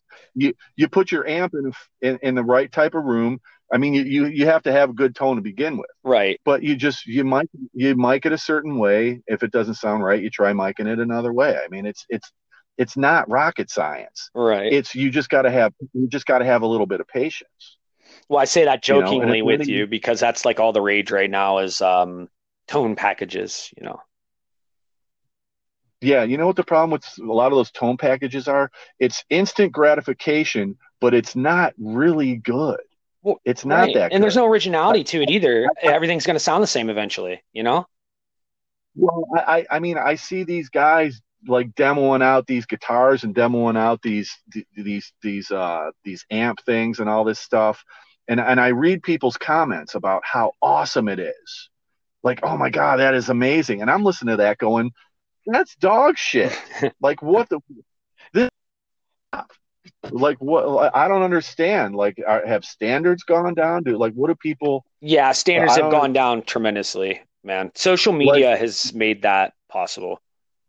Yeah, it, it's just there's an oversaturation of crap and it's like okay this new thing that's crap is what's considered good. Yeah. Like yeah. i don't like, like i don't i don't like i still don't get that. Do you see I, how you feel right now? That's how i felt about slipknot when they like got their you know got huge and shit like that yet you guys kind of didn't in a way. That's exactly how i yeah. felt. I'm like what the fuck is this shit? You know? That same exact way you know like this manufactured garbage and, and unfortunately that's the way this world is now, man. Like whatever is mass produced or put on a big stage or TV or whatever is what's going to be the end, you know? Mm-hmm. Yeah. Yeah. I, I just, you know, I, I feel the same way about like Star Wars movies and oh, it's, yeah, that kind of thing. Like, what the hell happened? That's it. it reminds me of my, what is it? Solitaire Unraveling. Um, got Rimburn as my right hand solo as my pilot. I think that's Solitaire. Yeah, yeah, yeah. Yeah, Star Wars reference. Okay. Yeah, I mean, but, but that's what Star Wars was cool. But right, get, getting back to the Diaz I went to that. I went to that studio. I got what I wanted finally. So I, I you know, I, I, I took a few riffs and stuff that I had laying around, and I went in there and I recorded them, and and uh, most of that stuff ended up being on on the Diaz record. So you know, I figured, okay, cool. I, I have a vehicle to get this shit out now. I can start putting a band together. Now, um, I already knew who I wanted for vocals and drums. Um, actually, I, I kind of knew who I wanted for the whole band. Like, basically, I wanted like half of my cover band to be my band. Um, the Hatrix bass player was the bass player for my cover band. The only reason I didn't pick him to do Crea Diaz is because I knew that it was going to be a lot of work at first and we weren't going to make any money and I I just had a feeling that he would have got bummed out and quit after a while. Right. So that's why I didn't, I didn't I, that's why I didn't pick him for bass. Um I mean, I love the guy. He's like a brother. I kind of wish I would have, but the you know the other guy I've known for a long time too. So it's like, man, I you know, right. Well, and with your territory, I'm sure there's fucking hundreds of guys like that, you know, that you've known or yeah. played with, and so it was that's what I mean. It was it was like it was it was a strange decision to to decide who I wanted to play bass, you know. But I, I got my buddy Brian. He was in a band called uh, Thirteen Faces and Spawn, and um, you know he he's he's a good bass player, good friend, good. Everything was cool with him. He he worked out nice. Um, but the the singer is a guy known from the '80s. He was a, always a rhythm guitar player in a, a, a band called Torment, and then they changed their name to Ritual. They had they had record deals with uh, some European labels and stuff. Um, but uh, he played uh, rhythm guitar for that band. But his vocals are wicked. He he he they are. You guys are nasty. Yeah, you guys are good as fuck. Like, well, he did. I mean, he just um he's like a good mimic vocalist. Like he can, you know, like in his cover band, he does Beatles and Chili Peppers and Joe. Wow, really? Fuck me. Yeah, they do, they do all kinds of stuff. You know, and in Creadias, you know, I kind of I I was I don't want to say disappointed that he just went like mostly hardcore with all the songs, but it's like, dude, you can sing and you can do all these things and like you know you're allowed to do more. But i th- i think he felt like he had something to prove hardcore wise so he wanted to be more of a hardcore vocalist. And if we would have got to like a second record it might have changed up a little bit. I don't really know. But, oh, shit, yeah, you always he, can and it fuck. Right. well, or have, even an ep I, or a demo like shit. Well i i i i'm sitting on a whole second creadias album. Like i have basically the whole thing written, ready to go. It's just well, that, um, let me preface this real quick. People listening to this that I, um and Gravy can correct me if I'm wrong. Dave can correct me if I'm wrong. Um, it's it, my personal opinion. It's for fans of I'm going to say one band. Um, Lamb Lamb of God. It has a real, to me at least, as even his vocals have that Randy Blythe type type of uh, atmosphere to it. But that for people listening, it gives them a little bit of an idea, and you could even throw another band or whatever, whatever in there. I do that because I'm 33. A lot, some of my viewers are a little bit younger, um, and right. they want to know, well, what do they sound like? Who are they like? You know, so that's the reason I wanted to throw a band in there. But to me, that's what it, you know, that was the first band that came to mind was okay. This is this is like hardcore thrash metal. Right. Well, it's yeah, it's I mean, it's more like a power groove thing, like a Pantera thing, but but it it kind of it's maybe a little more primitive than Pantera, you know. So so it does have like uh like a, a Lamb of God thing at some at at some point. You know, there are a couple of tunes that definitely have a Lamb of God groove to them. Um, but the solos are wicked. I mean, it's just it's cool. It's just a so. How fun was it to do like solos? You know, because with Mushroomhead, obviously, you know, yeah, there may have been a small one here or there, whatever. But I bet with Creadias, that was like I'm trying to think of a good comparison. It'd be like a uh, NASCAR driver getting a, the brand new uh, Lamborghini, uh, you know, Aventador well, or something. It's like, it's like being free again. You know, like yeah, not that not that, not that like Shroom, you know, Shroom just didn't need it Bro, but, I saw but, you play your guitar with a drumstick. Like literally, you played your fucking guitar with a drumstick. Almost, I, I, I do believe you did it for the whole damn song too. Uh, what was I doing? Slide stuff, or was I? Yeah, yeah. It was like it, well, that, and like because oh, it was one of your old old songs that I, you probably didn't write, but it was a real simplistic song. The guitar work, it was just like dun dun dun dun dun. You know, it was either like it was not Born of Desire. It was Simpleton or one of those songs, but you were uh, for like the chugs. You were just like you know using a fucking drumstick or whatever. Oh yeah, we, we goofed around a lot. You know, who knows? Right. Oh, it's badass. I'd never seen anything like that. I was like, oh, whoa, dude, that's fucking cool shit. Yeah, right on. Yeah, that's uh, there was always something goofy going on like that, but you never know. So, so it was like being free again. Like uh, uh I bet well, that would, did it make you want to write more too? Did it inspire you more? Well, yeah. I mean, you, you know, when you're allowed to be yourself, like Shroom, Shroom, I could, I, I could do cool, different things that I wouldn't normally do, but I, but I wasn't really being myself all that much. You know what I mean? Because the, like, no, I, I do. Right. The solos weren't the so the you know there was no room for solos. even when there was. There was, um, you know, we always had to shoehorn every, you know, every vocalist had to be on every song. The keyboard, like everything had to be on every song, which I kind of didn't agree with. I'm like, we need to break this shit up. There's all Yeah, these people yeah. you know every song is going to kind of come across the same even if it's a different tune by having all of this same crap on all the time and sound forced too. yeah there needs to be a dynamic there needs to like there just needs to be freedom in the writing to make it sound like artistic and fresh. And um i don't know the creatias thing was like i'm just gonna i'm just gonna go off and write some heavy nasty stuff. I need to get this off my chest you know because it's been building up for a while. And that's and that's basically what what um what that record is you know? I, I, a lot of it was written while I was uh, still in Shroom, and a couple of a couple of those tunes, like we needed we needed more songs to to make a complete record. I wrote a couple of tunes while I was on the road with Shroom. I just you know when I'd go in before sound check, I would tech my own gear. So when the when the crew got everything set up, you know, before sound check, I would go in and uh, you know tune all my guitars, do any repairs or whatever needed to be done, and I would go through my rig and and make every make sure everything was right. But I would I would play guitar and noodle around for like an hour, hour and a half, you know, until sound check, and then we would play. So I would I would come up with riffs and I would I would write the tunes. that says a lot about yourself as a guitar player. Um, you would you would tech your own stuff, man, uh, for two reasons. One, it shows uh, your level of your level of well, your your your Commitment to Love- making sure my shit worked every day. well, it's not even so much that, man. It's your pride you take in your work, dude. Right? You're you're you don't trust an, a fucking guitar tech to go up there and do that, and it's not even about trust. It's you would rather do it. That speaks volumes for your Well, we for have- your We didn't know, have the motives, room and we couldn't afford an, an actual tech. right? I mean, we had a drum tech, we had a keyboard tech. You know, we had a guy Keyboard tech. Why the fuck did you have a keyboard tech? Because we had keyboards.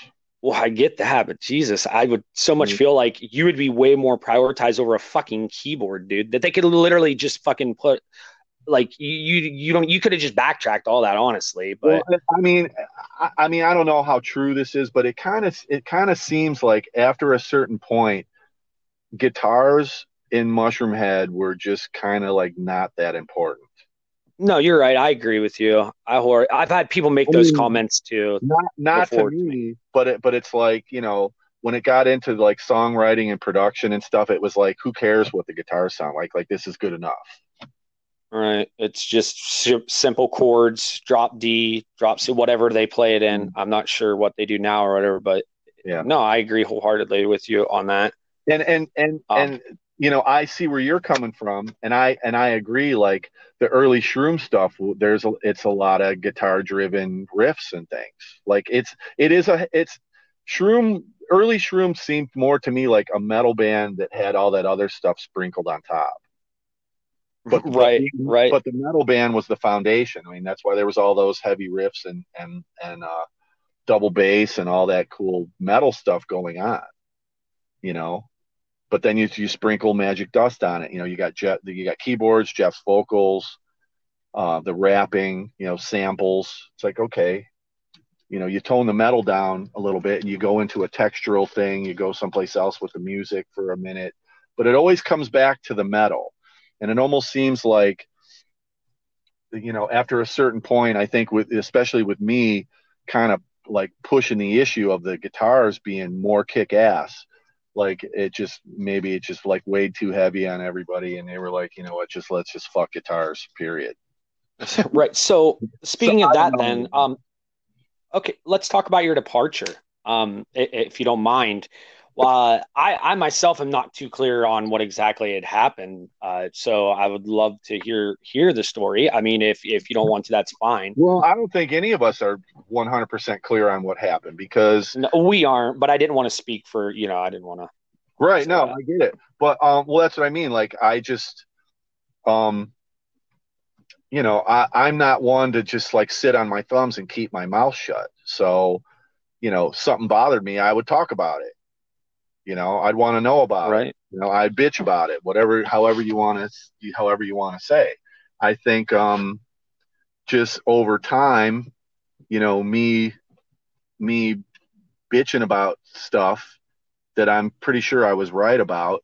Probably, I don't know if it pissed people off or made them scared or whatever, you know. But it's like I wasn't the only one complaining about things, you know. So it was like, Well, that's quite obvious. you know, I mean, look at him now. You know, I mean, this is this is another speculation on my point because I still don't really have an answer, you know, and and um, you know, at this stage of the game, like I don't really care. I'm way over it. You know, I, I've um, you know, me and Skinny talk and everything's cool, and uh, and um, you know, I've talked to Waylon a couple of times here and there, and you know, it, it's it, it, none of it really even matters anymore. At this right, right. at this point. But um, but uh, I just I got an email saying I was out. So I went and Wow. I, I, wow. went, I went and got my gear and I went home. And yeah, I was pissed. You know, Damn. who, who wouldn't be? But you know, the main reason I was pissed is because it's like I I write a lot of the stuff. I I I you know I fill in on other instruments. A lot of people don't know that you know there's a lot of bass and keyboards that were played by me. Right. You recorded them too, didn't you? For uh, some. That's what I mean. Like I you know I wrote a couple things on keyboard. I played a bunch of stuff on keyboard. I, you know, I did, I did some. Well, dude, it's so obvious now, man. I did Like, some- I did we miss you. We miss you. And Mushroomhead, that's for damn sure. I, I speak for a lot of people when I say that. I That's think the cool. majority of people. Well, I, I mean, I didn't do all that other stuff, but I mean, a lot of. No, did no, I know that. I know that. Yeah. a lot. I'm not taking credit for other people's stuff, but I did do, I did do things on keyboards and bass that people don't know it was me. Because because if you have- An because email. if you if you notice on the albums, nobody even got credit for writing or even playing their instrument. Right. No, I did. I still can't get over an email, man, because anybody, everybody listening to this already knows who that email is from, man. And it's just like, what the fuck? like, Well, why wouldn't they just man to man talk to you? well, let me tell you. As soon as I got the email, I was on the phone, and I nobody can imagine. and nobody answered their phone. So it was like, okay, like you, know, do you really Uh, think you really think you're going to send me an email and I'm going to just sit there and be like, That's oh, so okay, cowardice, man. okay, well, I, I guess I'm out. So it's like if you're going to send me an email kicking me out of the band when I like I don't drink or party or steal or you know I'm not a lying thieving piece of shit. Like I care about the business. Like I'm I got solid tone. I got solid gear. I write like a motherfucker. You know what I mean? It's like I'm your fucking eighth in the whole guy. Right. You need me. I don't out need you. Right. Yeah. you're going to kick me out because like I have a couple of grievances and I'm right and you know it. What explains why That's the members, the recycling of members, eh, that explains it. Well, yeah. I mean that that's how I see it. It's like you know I'm right and you can't argue with me. So you have to get rid of me before I convince everybody else that I'm right. Because if I if I get everybody else on my side, then there's only going to be one person either has to change or leave. Right. Damn, man. That's You know- you what I'm saying? insane. So so it's like if you don't make an example of me, nobody else is going to fall in line. That's kind of how I saw it. Well, well, I yeah. I mean, no, you're right. No, you're exactly right. It, it was like it was a it was an ego trip, like a control. It was definitely a control um mech, mechanism, like you know, to say, hey, listen, this is me, this is mine.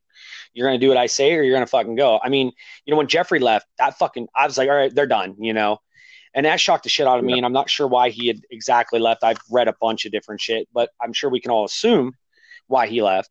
And it's just Yeah. that's so sad, man. It makes me lose respect, and and I hate saying that, man. Like, but that, that's just a coward move, and, and I don't mean to call names, but that makes me lose a lot of respect. Where I had a little bit left, and uh, that kind of just throws it out the window. That legit made me kind of depressed. No joke. That's so fucked up, man. Like that's just so unprofessional. Well, what's what's messed up about it is it didn't. Ha- it, it this is a, it's a band. Right. Like like it didn't have to be this way. Like we all want the same thing, you know. And it, this, I mean, this kind of goes back to that like that playing clubs thing. Like you said, it was by design. It really isn't. We would all love to be able to play arenas because if we're to the level where we're playing arenas, we're making money where we'll, we won't have to worry about shit anymore. But if you're playing clubs, you're just nickel and diming your way through life. You know, I mean, it's cool and it's, I mean, it's, it's something cool to be said there and everything. But, you know, we could have, we could have maybe made it to that arena level if the mindset of certain people in the band were different. Wow. Yeah. No, to, I, I 100% mm-hmm. think that you guys could have. I mean, I think they still could um, with the right marketing and the right team behind them, that's all they need, really. And, you know, and and that said person that's in the band doing all this yeah, shit but, needs put in their place, you know. But all the but all the core members of the band are gone. Right. There's so many different people. There's so many different people in there that it's that it's that it's like a, a cover band now. Right. That somebody I mean, really said that. Is. Oh my like, god! Somebody said that on my post. They said it's a literal cover band. Well, but I mean, and it's cool though that like fans of the band took the took the place of certain other people, which is which is is fine. It kind of makes sense to have people that are fans take the place. But on the same note, they're they're not the original core guys that wrote those tunes that had that specific type of talent at that time to make it happen. And and I think I think what's what's cool about bands that have stood the test of time with all the same members is they have they have enough like respect for each other to to talk through their problems, get through them any way they can, and understand that like that like these core members over time is going to say so much more than just replacing people that you don't like for the wrong reason. No, you're exactly right. You know, I think it speaks you know, for why Mushroomhead never has. I, I, think you just explained it all right there, like literally without intentionally explaining it.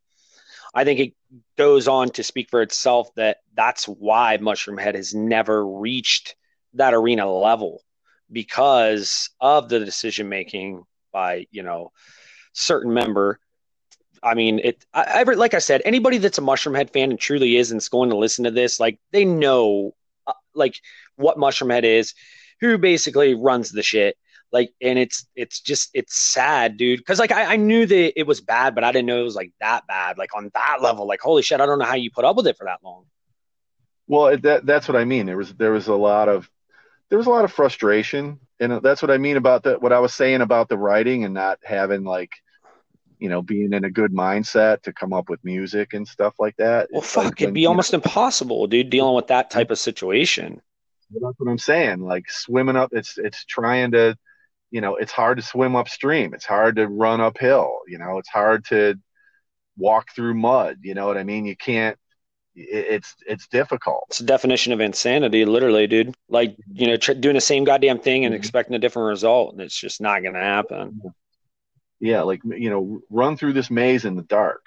It's it's hard to, right? You know, and juggle and tie your shoes at the same time. You know, it's it was it was a weird time, man. It was it was it was real strange, and I was one of the only people vocalizing, you know, saying what was on my mind, and you know, Look well, because happened. you cared. I mean, it almost. It's, and I'm not saying that no one else cared because I'm sure, obviously, Jeffrey did. That's quite obvious, and, and I don't want to speak for anybody because I don't know, but it well, showed that you cared. Weird, it put everybody in a weird position, and it shouldn't have.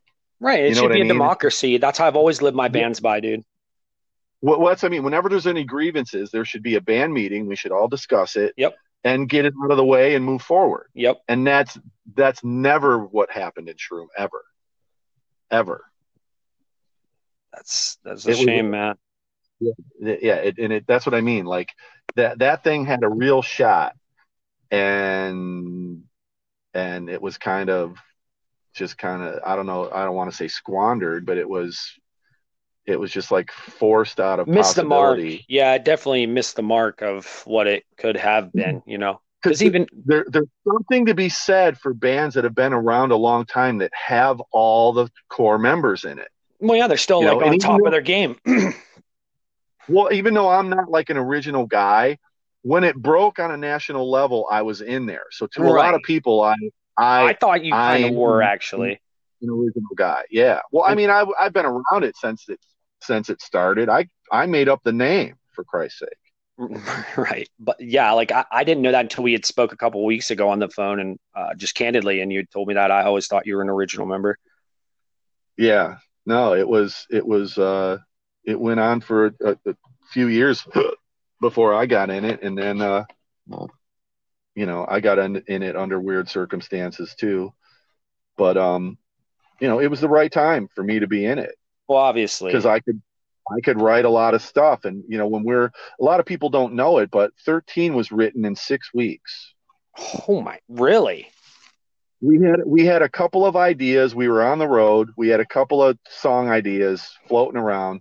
We came off the road and then we were scheduled to go in the studio 6 weeks later. So it was like nose to the grindstone for 6 weeks like writing all of that stuff. and- and, Jesus, man. Making, finished songs out of the other ideas. The only the only song that we we threw together in the studio was that Eternal song, that heavy metal double bass.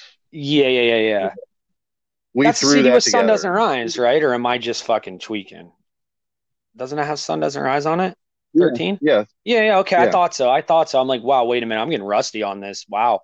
Yeah, and that's probably my opinion, probably your most commercially at that point. I mean, I think even still till now, it's successful song. yeah, yeah. It's, it's Everybody knows tune. that song. Everybody knows that mm-hmm. song. Well, it it, it, meant- it, it, it was a ballad, man. It, it wasn't just a song; it was a ballad, like literally, you know. Like Yeah. that's how it read off because it was it was different, but it wasn't different. it was Mushroomhead, but it was Mushroomhead on in a much more I don't know how to word almost like an elegant way. You know, it, it wasn't just you know in your face metal type of shit or whatever. It, it was more along the Well, lines of what you were the- saying. The arrangement of the song is more focused. Like old old Mushroomhead was usually just a loop of like two or three parts, and it just went on and on and on.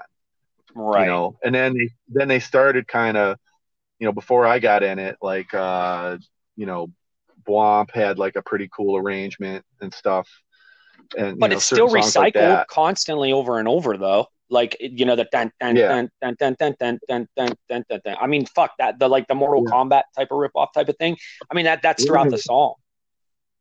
yeah so no i, love mean that. that's that's you know whatever it's just when i got in it like i i just have a i like to write more focused type of song well i, I like doing everything so it was shroom was kind of cool for me even though it wasn't like my thing and i felt a little bit stifled it was still cool because i could do i, I had a place for like my oddball ideas Right. You know what I Right. mean? different musical stuff that wouldn't fit on like a straight up metal record or something Right. And, and ironically enough, it kind of blows up and then and then of course, you know, attention to detail. I mean, obviously you have a good work ethic, so of course you're going to want to be able to do more and stuff. So I mean, it's understandable that Right. you know you'd be disappointed at the end of the day with it because it's like, man, we could have done so much more. That should have been thought out this way or whatever. And instead, you know, like you're saying, you got to put in the keys, you got to put in this vocalist, this vocalist, you know, a bunch of shit. Yeah. That, Well, you know, that's what I mean. We have so many members and so much shit going on. Why does every song have to have everything on it all the time? I like, I like. Okay, It- I get it. most, of, but- most, of, most of it does, but it's like, you know, we can we can just do like a little ballady interlude, or we can do something really super heavy with just J Mann like yelling on it, you know, with a really cool rhythmic thing that goes into like a evil sounding keyboard thing and right. And vice versa for Jeff. Like, you know, have a Yeah. ballad with him. Like, right have yeah, yeah exactly do something Yeah. really moody and dark with Jeff you know Yeah. and have it- have no, Jamie 100%. just have a tiny uh, tiny little thing you know there's so many possibilities that just got that just got like thrown by the wayside i think because i think what happens too is when when you get like that close to the industry especially on a big label like universal um you know certain people just want to it's like you know let's let's try to write a hit let's make hits because if you Right. have if you have one big hit you know you're that's it. You're going to be a, a multimillionaire overnight. And it's like, okay, but but you you know we're not a hit writing band so it's going to sound forced it's going to sound weird it's going to it's not going to be natural and it might not work. And we're going to be left with an album of these like goofy songs that don't seem like us and we're going to get criticized for it right so, and you're going to get fucked both ways. You're going to get fucked by your fan base and you're also going to get fucked by the industry the you know like yeah. exactly. That's why like i said like when i write stuff i don't think about it. Like that the sun doesn't rise riff i i wrote like all the parts of that song like just came out in literally five minutes. That's so crazy I, to think about started, you know? I started, noodling, I started noodling around with that that main riff and then i uh, everything else just kind of fell into place that's so weird you know like your most successful commercial song i mean i don't know if it is i mean but i think it is i i, I mean honestly i i truly do believe that that is the you know the your guys' biggest like hit as far as mainstream goes. And it's a song that you, know, boom, five minutes. And a lot of people think, you know, great ideas have to be manufactured, you know, like they gotta it's gotta be this long ass process. But I mm-hmm. mean, a lot of the time that's not true. A lot of the time, you know, successful things come from, you know, um, whimsical thoughts, things that just happen in the moment. Yeah. Because it's well, not forced. It's not forced. You just do it. You don't think about it. Right. And they, and it, you know, and unfortunately, like every song can't be one of those five minute masterpieces. You know, some do no, take, yeah, of course. Some do take work. Some, you know, like like dude, I'm still sitting on some killer ass guitar riffs for 15 years, 20 years that I just I don't know what to do with them, but they're cool as shit. And I, it's like, I, what do I Have do you ever thought about just having somebody put drum tracks over it and just throw them out as instrumentals? Well, I, I've like, done I've already done that. Like I, I, I got a, I got a buddy has a studio at his house. I just, I play the drums. So I'll sit there and play drums, you know, or I'll play the riff to a click and I'll play the drums afterwards or vice versa or whatever. I just do it any way I want. Are, like that. I, dude, I have like a whole freaking, nobody knows this until now, but I have like a whole kind of like, uh, uh like, uh, blues and acoustic, uh, like blues picking type I have like a whole album basically done, like demoed out. Oh my god, dude! People would love to hear that shit. I, I did it. I did it all myself. It's like I mean, there's some Stevie Ray Vaughan type shit. There's some like, like you know, southern country picking things, and like so, so, you know, a couple of like acoustic things. But it's all instrumental. Just you know. Well, have you heard of uh, um, Animals as Leaders? Have you ever heard of that band? Yeah. Yeah. Tosin Abasi. Like I was kind of yeah. like thinking along those lines, maybe not that fucking wild or whatever, but I mean, look how successful he is. I mean, like he's right. he's up there with you know, um, you know the, the the bigger guys in the scene right now. I mean, he was he's. Yeah, I saw that Generation Axe tour with with uh, Steve Vai and Zakk Wylde and stuff. I went to oh, that with, tour. Oh, were they on it? Was Animals yeah. as Leaders on it?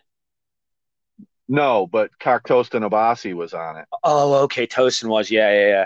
Yeah, he's just something mm-hmm. else, man. Yeah, he's he's got an interesting style, but he's another one of them guys that has that modern guitar tone. That no, you're right. Like, you're all right. You're right. Sounds like crispy fuzz. Like, dude, your tone is crispy fuzz. Like, what? What the hell is that? All right. Like, what, you, you know, the guy's talented enough to just do his own. Like, yeah, what, what kind of dog shit are you playing through? Like, come on. Like you're you're a mega player, and that's you're happy with that. That's that's awful.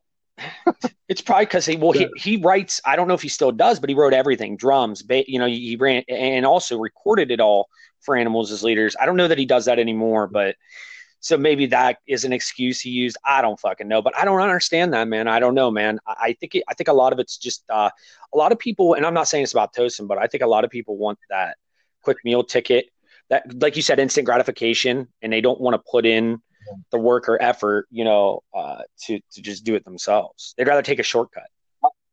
That's that's that's the thing you know i'm and it, and it maybe it's just me because i'm a weirdo about about um bands or certain you know certain guitar guys from certain bands that have like a signature guitar tone. You know i like that about drums too like certain guys like you can just tell by how the guy's snare drum sounds, like who it is. Right. You know, right. Like, like, you know, and that, and I don't know if that's an '80s thing you know, call me. You can call me old school all day long. I'm kind of, I am kind of old school, but like there were certain drummers where it's like you didn't even need to hear the band. You just hear that snare drum and you know it's that guy. You know, the guitar tones. You hear one chord and a little riff and you know it's that guy. You know, right. like that. I mean, to me, that's always been part of, you know, part of my musical thing. It's like, you know, I love the, the these dudes' guitar sounds. And I think that, um, or, or this guy's bass sound or this dude's drum sound. And I think that like finding finding the the the dudes, you know, uh, finding their sound, you know, being in a band and finding everybody's individual sound in the studio and making it work together is is what gives it that part. It's part of what gives it the unique thing. You know, the writing is a big deal, but having those tones be right and that those uh, the production of the recording be right is a big deal. Well, I think it goes too into back to what I said at the beginning. Like you're kind of a pioneer and you were growing up in the pioneer stages, right? So this shit was still being figured out. It's all figured out now. And I'm not making an excuse for people that, you know, do, you know, use the tones or whatever, but I think you know, it's just, you know, but, but it's not figured out because you, because I've played through the modern technology and I would I would still much rather play through an amp because the modern technology doesn't cut it to me. It sounds fake and it feels fake when you're playing. you're so, not the first person I've heard say that. And you would know more. I don't play guitar, so you know. So either the new guys are just used to what fake feels like, that they're used to it and they like it better, and that's just how the evolution of like, you know, rock guitar and bass through amps is. You know, I I mean, it, it, it's just it's crazy to me. Yeah, well, I mean, like, I can imagine, like you know, growing up in that time period and then writing your own shit stuff like that. Like, I can only imagine how much it frustrates you. Like me being a vocalist, when I hear these people, obviously you have to have pitch correction and you got to fix some shit when you record vocals. But like these people that fucking straight melodyne or auto tune their voice to sound perfect, it makes me want to fucking you know rip my hair out. Yeah, yeah, it's it's ridiculous. It's like okay, yeah, you have a perfect production, but now there's no life, no soul. It's like do it live. there's no organic, like yeah, there's no organic quality to it. It's just it's whatever, you know. It's it's it a sad well state for the music scene, man. It really truly is. Not only with this COVID shit, but like just overall as a whole, man. I, I, I was primarily a metal booker, right?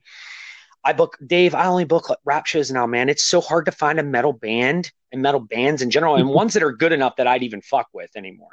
You know, and and yeah. sad, dude. It's it's it's super sad um, it, it, I mean, I dropped out of high school to tour and stuff, you know, and like, I've been doing this mm-hmm. almost 16 years and it, like, it, it's super depressing, man, because the easy accessibility, like back to, you know, they like the, you know, the fake sound or whatever. Well, I mean, it's like, cause anybody can go get a beat off YouTube or whatever, an instrumental and lay some vocals over it or whatever. So like, the time and effort that's went into it and the the joy of that and the camaraderie you have having you know other band members I think that's all been lost. I think a lot of that's been lost and it's been pushed to the side because, you know, again, people with that instant gratification, you know, are just like, well, let's do it this way or let's do this way. Like, I feel yeah. like in 20, 20 years, bands will be no more. You know, I, I honestly think that. I, I think that the because I know even from my local area, you know, you're from you know Ohio, right? I'm from the same area, man. I'm fucking I'm from uh real close to Canton, Ohio. Well, man, there'd be new bands popping up almost every day especially when I first started. Now, yeah, I haven't seen a new band in my area. I, it's been over a year. Well, here's a here's a problem too. You know, when we came up, the the bands that we were emulating, they not only were they killer musicians, but they were great songwriters too. True. And over and over time, the musicianship kind of went by the wayside, and the songwriting was still kind of there. Like these bands had hits, but they they played crappy and it you know it didn't matter if they played that good like they they weren't they weren't like real guitar heroes you know what i mean they weren't right. like, they weren't real like monsters of rock like how they were like in the late 70s and, and part of the 80s and stuff like that nowadays it's like you so you got these kids emulating these bands that really aren't that good to begin with no you're so totally right you're, you're totally so right. now you're it's evolution you're yeah. the whole thing down. Yeah it's it's not evolution, it's devolution. Well, right, okay, yeah, yeah. There you go. I'm sorry, yeah, yeah, yeah. You're backwards, whatever, right? Whatever the word is. so yeah, it's it's it's a strange thing, man. It, it's really bizarre. And and you know what? Like, I thought about that the other day, like when I heard the news about like Van Halen dying. It's like, it's like, okay, you know, it, it it's got to happen, but it's like, man, like we we really are getting older. The guys that blaze the trail for all this rock and metal are like a lot of them are gone. Or that you know they're going to be gone in the next like 10 years. You know they're just they're all getting older. They're all going to fucking croak. You know it's it's um you know it, it was it was a weird thing for me because like you know i've been a fan of that dude since i was like 13 14 years old right. You know what i mean? It's um it's you know you you know you know how it is. You feel No, like these. I- people I you're do. you feel if even though you don't know them if you have a connection to them because of the music that they've supplied for you and all that stuff. But not only that like when that dude when i heard that dude died it was like it was like wow like there there's who like who's gonna be the next guy? Because there's only there's only a couple you know really kick-ass 80s shred guys that blaze the trail that are still around right. Well, and I mean, you and, know and but, but but it wasn't like you know just him dying it wasn't like oh my god no more van halen music because like after van hagar started i didn't really care anyway so I right, it's just really- about that story and stuff being able to be passed on because once that actual mouth dies to pass that story on, now it's all hearsay, and then it eventually Right. dies off. You know, So, yeah, but it was just like it was it was more than him just dying it was like the the whole organic process of of making like kick-ass rock music it like went away with that guy like like a whole generation of kick-assness like just got washed Yeah. away It's well, and like, now I- too, you know like, mean? I these mean, I'm artists have explaining that right? but not to not to bag on like any of the no, new no. stuff but well, just- dude, these artists have so many writers. Drake, the rapper Drake, he had over 90 writers, bro, on his last CD. 90, 90, 90. He had nine lyricists on one song. Nine lyricists Yeah, for- on one song. for what like dog shit music like, yes, that's what I'm saying. I- That's why I tell people I was like, these people you hear and see on mainstream radio and shit like that, they are all actors. They're fucking paid actors. That's all they do. They emulate what is written for them. It's a, it's a it's a factory. I remember like someone was telling me like Drake's got 90 million hits on this one song and it's like so what? It's it sucks. If he's got like you're saying there's 90 writers on his Yeah. album like what did he Yeah. do? Like he, he's just a marketable person so Well, he was an actor just- before that. A real, he was a pretty big actor. He was on a big show called Degrassi prior to him even ever even Yeah. doing music at all. Yeah, I remember that. That was So they were like, "Oh." Yeah, yeah. They were like, oh, let's uh, let's let's market him this way. I mean, it's like a lot of actors and shit like that. I mean, it's all fucking manufactured garbage, man. Well, and that dude that dude couldn't sing his way through a wall of wet toilet paper. No, you're right about that. hundred percent. Thank you for saying that because people like to argue with me about it. I've seen live footage of him where it's like, you know, there's like the soulful parts and it's like the singing is unbelievably terrible and he's in a he's in an arena with 15,000 Right, people or they'll just something. backtrack it and he'll just let it the car- the fucking backtrack sing it for him. You know, it's it's sad, yeah. dude. Yeah, it's it's it's pretty awful. But what are you going to do? Yeah, no, know? nothing. Well, the only thing I can do, especially working with a lot of rappers, is I can educate them on those things and, and explain to them that they need to be original.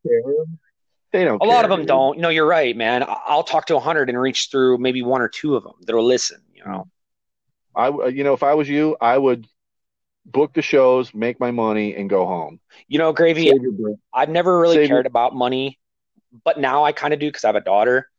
But like, Yeah. I've, I always, I've, I've, I'm synonymous for this, man. And you can ask anybody that's worked with me. I booked over 60 shows in, in 18 months. Um, and did them all, booked them all, all the flyers, all the booking, ran the shows, ran the door, helped run sound sometimes, ran the stage, everything, man. And every artist that ever played those shows, even if they didn't bring anybody, I give them like what I call Taco Bell money or whatever. And you Yeah. could mm. tell over that time period of those 60 shows how much the scene was kind of growing in a way because there was initiative. People weren't feeling used. I didn't never did ticket sales, nothing, man. I've done one show ever in my lifetime where that I put on where I did tickets.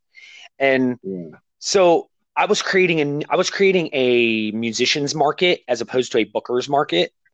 And I, I I feel like that's what needs to happen, but at the same time, it, bookers need to be more transparent with their musicians, you know, and vice versa. But like, I never was about the money, man. Like, I, I mean, I'd always walk away, and I always would make sure, you know, everybody was satisfied, everybody was, you know, happy with what they got or whatever, and. And you know, maybe in hindsight, maybe I shouldn't have done that because I'd have more than what I have now.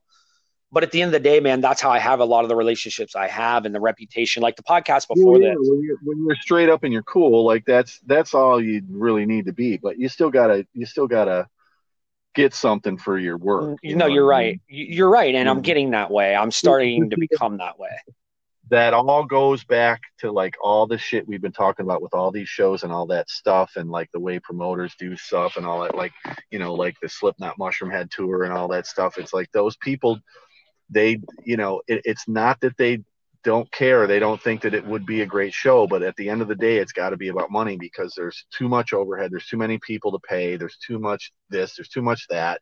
It's a, it's a, you know, Right, it's an actual business. It's like you know, yeah, it- it's an LLC. is a show business. And if you got if you got some kind of act, artist or whatever that can put you know put asses in a seat or you know people in a place, you know, then you you pay them their money and you make your cut based off of Oh, that. absolutely. I mean, I've been that band, and uh, you know, and then And when you do it the consistently, that's when you can be like, hey, I want this guarantee. You know, how about a guarantee? Right. You know, and work your way up to certain things. It's, you know, it, it is a business. Unfortunately, it sucks. No, you're right, man, and and and But I'm just now starting to treat it that way. You know, the business doesn't have to get in the way of like things being cool and on the level.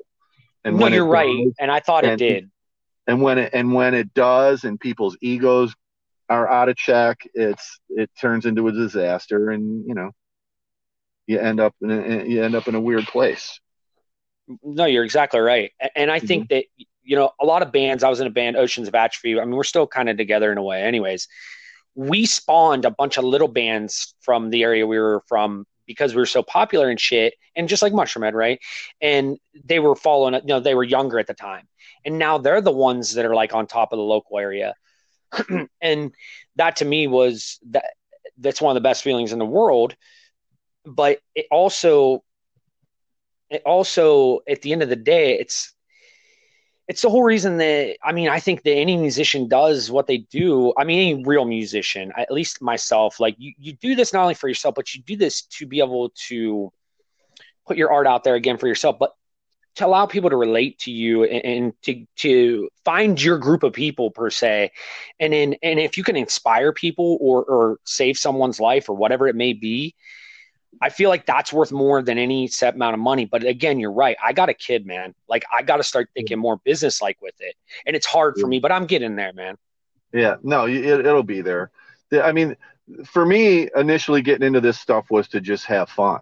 I wanted, I wanted to have fun. I wanted to, you know, I wanted to rock out with my buddies and have a good time.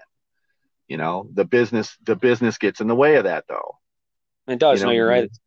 You know, if you're ma- when you're making money, somebody's ego takes over. When you're not making money, other guys are like, you know, they're, they're disenchanted about the whole thing and they just they don't want to do it no more. So then you gotta now it's another, you know, another uh, run uphill trying to find someone to replace that guy if you want to keep going. It's just it's it's No, never. no, you're right. You know, You're right. Like- um, last. Go ahead. with the no with the Creadias thing, it's like you know everybody we haven't been you know there's not much to be done anyway with the COVID thing, but Yeah. we're all old dudes. We're all in our fifties, so it's not like you know we're getting together and drinking and partying and jamming and having a good time. It's you know everyone's got like aches and pains and families and all kinds of other crap going on. So it's like you know why are we killing ourselves doing this crap? You know No, or no, right. Me as a musician, like I said, I'm sitting on a whole freaking record. So I may demo out the whole record and be like, "Hey, Mike, come and you know, here here's some tunes, do some vocals. You know, I may I may put out like a five song EP thing or something. Who knows? I, I, totally would, man. There's no reason to sit on that shit, you know? Like get it out there. You don't never who know who's gonna inspire or reach, man. Like for real. Yeah.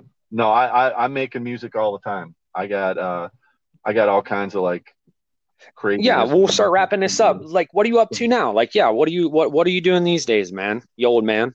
What are you doing?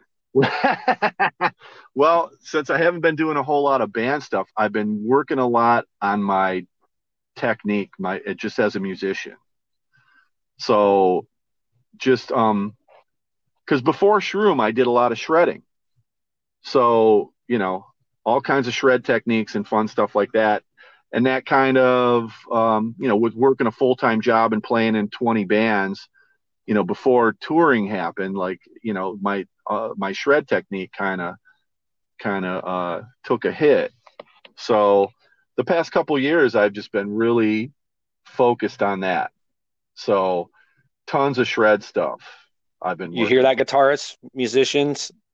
You never stop learning. Never never stop getting better. Yeah yeah it, it it doesn't stop. I mean and even when we were touring you know i would go in like i said before i would go in and tech my gear and i would noodle around on guitar sometimes i would take extra guitars and little amp things and i would sit in the front lounge of the bus and shred it up for a little while. But um but i've been really on top of it the past the past actually four or five years you know like writing Creadias tunes, I, like for for a new record that we never did. Um, but that and just working on my technique as a musician, like I, I want to be able to, um, you know, if I ever am like sitting there with like a Van Halen or an Yngwie or a Paul Gilbert or somebody like that, I want to be able to like shred with these guys. I, I, totally get it. Yeah, because even me vocally, I'm still finding my range, and you know, because I scream and sing, like I was in choir, show choir, all that shit, you know, like, I, like I'm pretty damn good singer. I'm a good screamer too, you know, but the older I've gotten, the more I'm wanting to getting in more singing and stuff. And I'm still learning, you know, the tones that I can hit and right. things like that. And, it, and it, it's, it's so interesting. You know, I think it with music is one of the, Right. It doesn't. It doesn't. It, no, it doesn't stop. You you can. You, yeah, it's yeah. That's why I was. You just literally took the words out of my mouth. It's so interesting. I think music's one of the few things in in life that you know, aside from like parenting and shit, that you just you can never learn it all. Like there's always mm-hmm. something to grow from. You can't, yeah. So it's like I, you know, for me, I just want to keep getting better till you know, till I'm dead. I'm just gonna keep getting better. You know what I mean? No I, no, I do. I know exactly what you mean. I'm, I mean, I'm the same exact way. Again, I'm more focused on the business side of things, especially this podcast, because you know, like even this episode, it's sponsored by three different companies. Uh, Spotify's one, well, four if you count Spotify, but like I'm on all these platforms now and shit. And, and I started this for fun, right? Mm. Because I, long story short, I have a spinal stenosis. My legs go numb after being on my feet for ten minutes. So I couldn't, I can't book right now. That's what I did. I, well, I can't do that. And I was like, fuck, I got to do something for money, right. you know, and I'm not making a killing off of this. I, I make pennies really literally, but I, I have the uh, privilege of being able to not have to worry about working necessarily. So like, I'm, I have a kid though. I want to try to provide, but anyways, this is kind of just, you know, snowballed. So here I am doing an interview of, you know, Dave Felton, like, holy mm-hmm. shit. You but, out, man. You know, it's, it's, it, it's crazy. It's, it's crazy how you just, you know, uh, you just always want to get better at things. Well, I mean, I, I mean, for myself, like even with this, I just, I want to get better and better at it with questions and the way I do it and everything, you know, mm. that's why I wanted to wait to have you on because I wanted to wait till I was, you know, I felt that I was at least somewhat up to par to be able to properly interview you. Yeah, I know, but sometimes it's cool to just be, to just wing it. You know what I mean? No, you're right. Oh no, you're exactly right. Well, I mean, I literally had notes for this show. I fucking think I used maybe three or four things off of it. And I mean, I got like a whole page of shit here. I'm just like, nah, I don't want shit to be scripted on this podcast. I want it to be more organic. Right. I want the conversations to make themselves, you know? Yeah. No, that's but with that's that's when you come out with a, like a natural conversation. You know, there has to be an interview aspect to it, but you know, whatever. right, right, exactly. I, and I, that's cool. That's that's natural. You know? I think I think it's better for everybody. Right, it's a better experience for everybody. Right. But with that said, um, I'm gonna let you go. I appreciate your time, and we'll definitely bring you back again because there's literally I didn't even touch on like half of the shit that I wanted to, and I know a lot of other people did. But thanks again, man, for your time. This will be almost two hours. Um, it will be released. What is today? The 9th. It'll be out here in a couple hours. Um, and I'll make sure I send you a link. But I really appreciate your time, and I hope the best for you future uh, in music and definitely stay in touch, dude. Right on. Yeah. Uh, whenever you want to do another one, just let me know. Absolutely. Very cool, brother. I'll be in touch. Thanks again, man. you got it.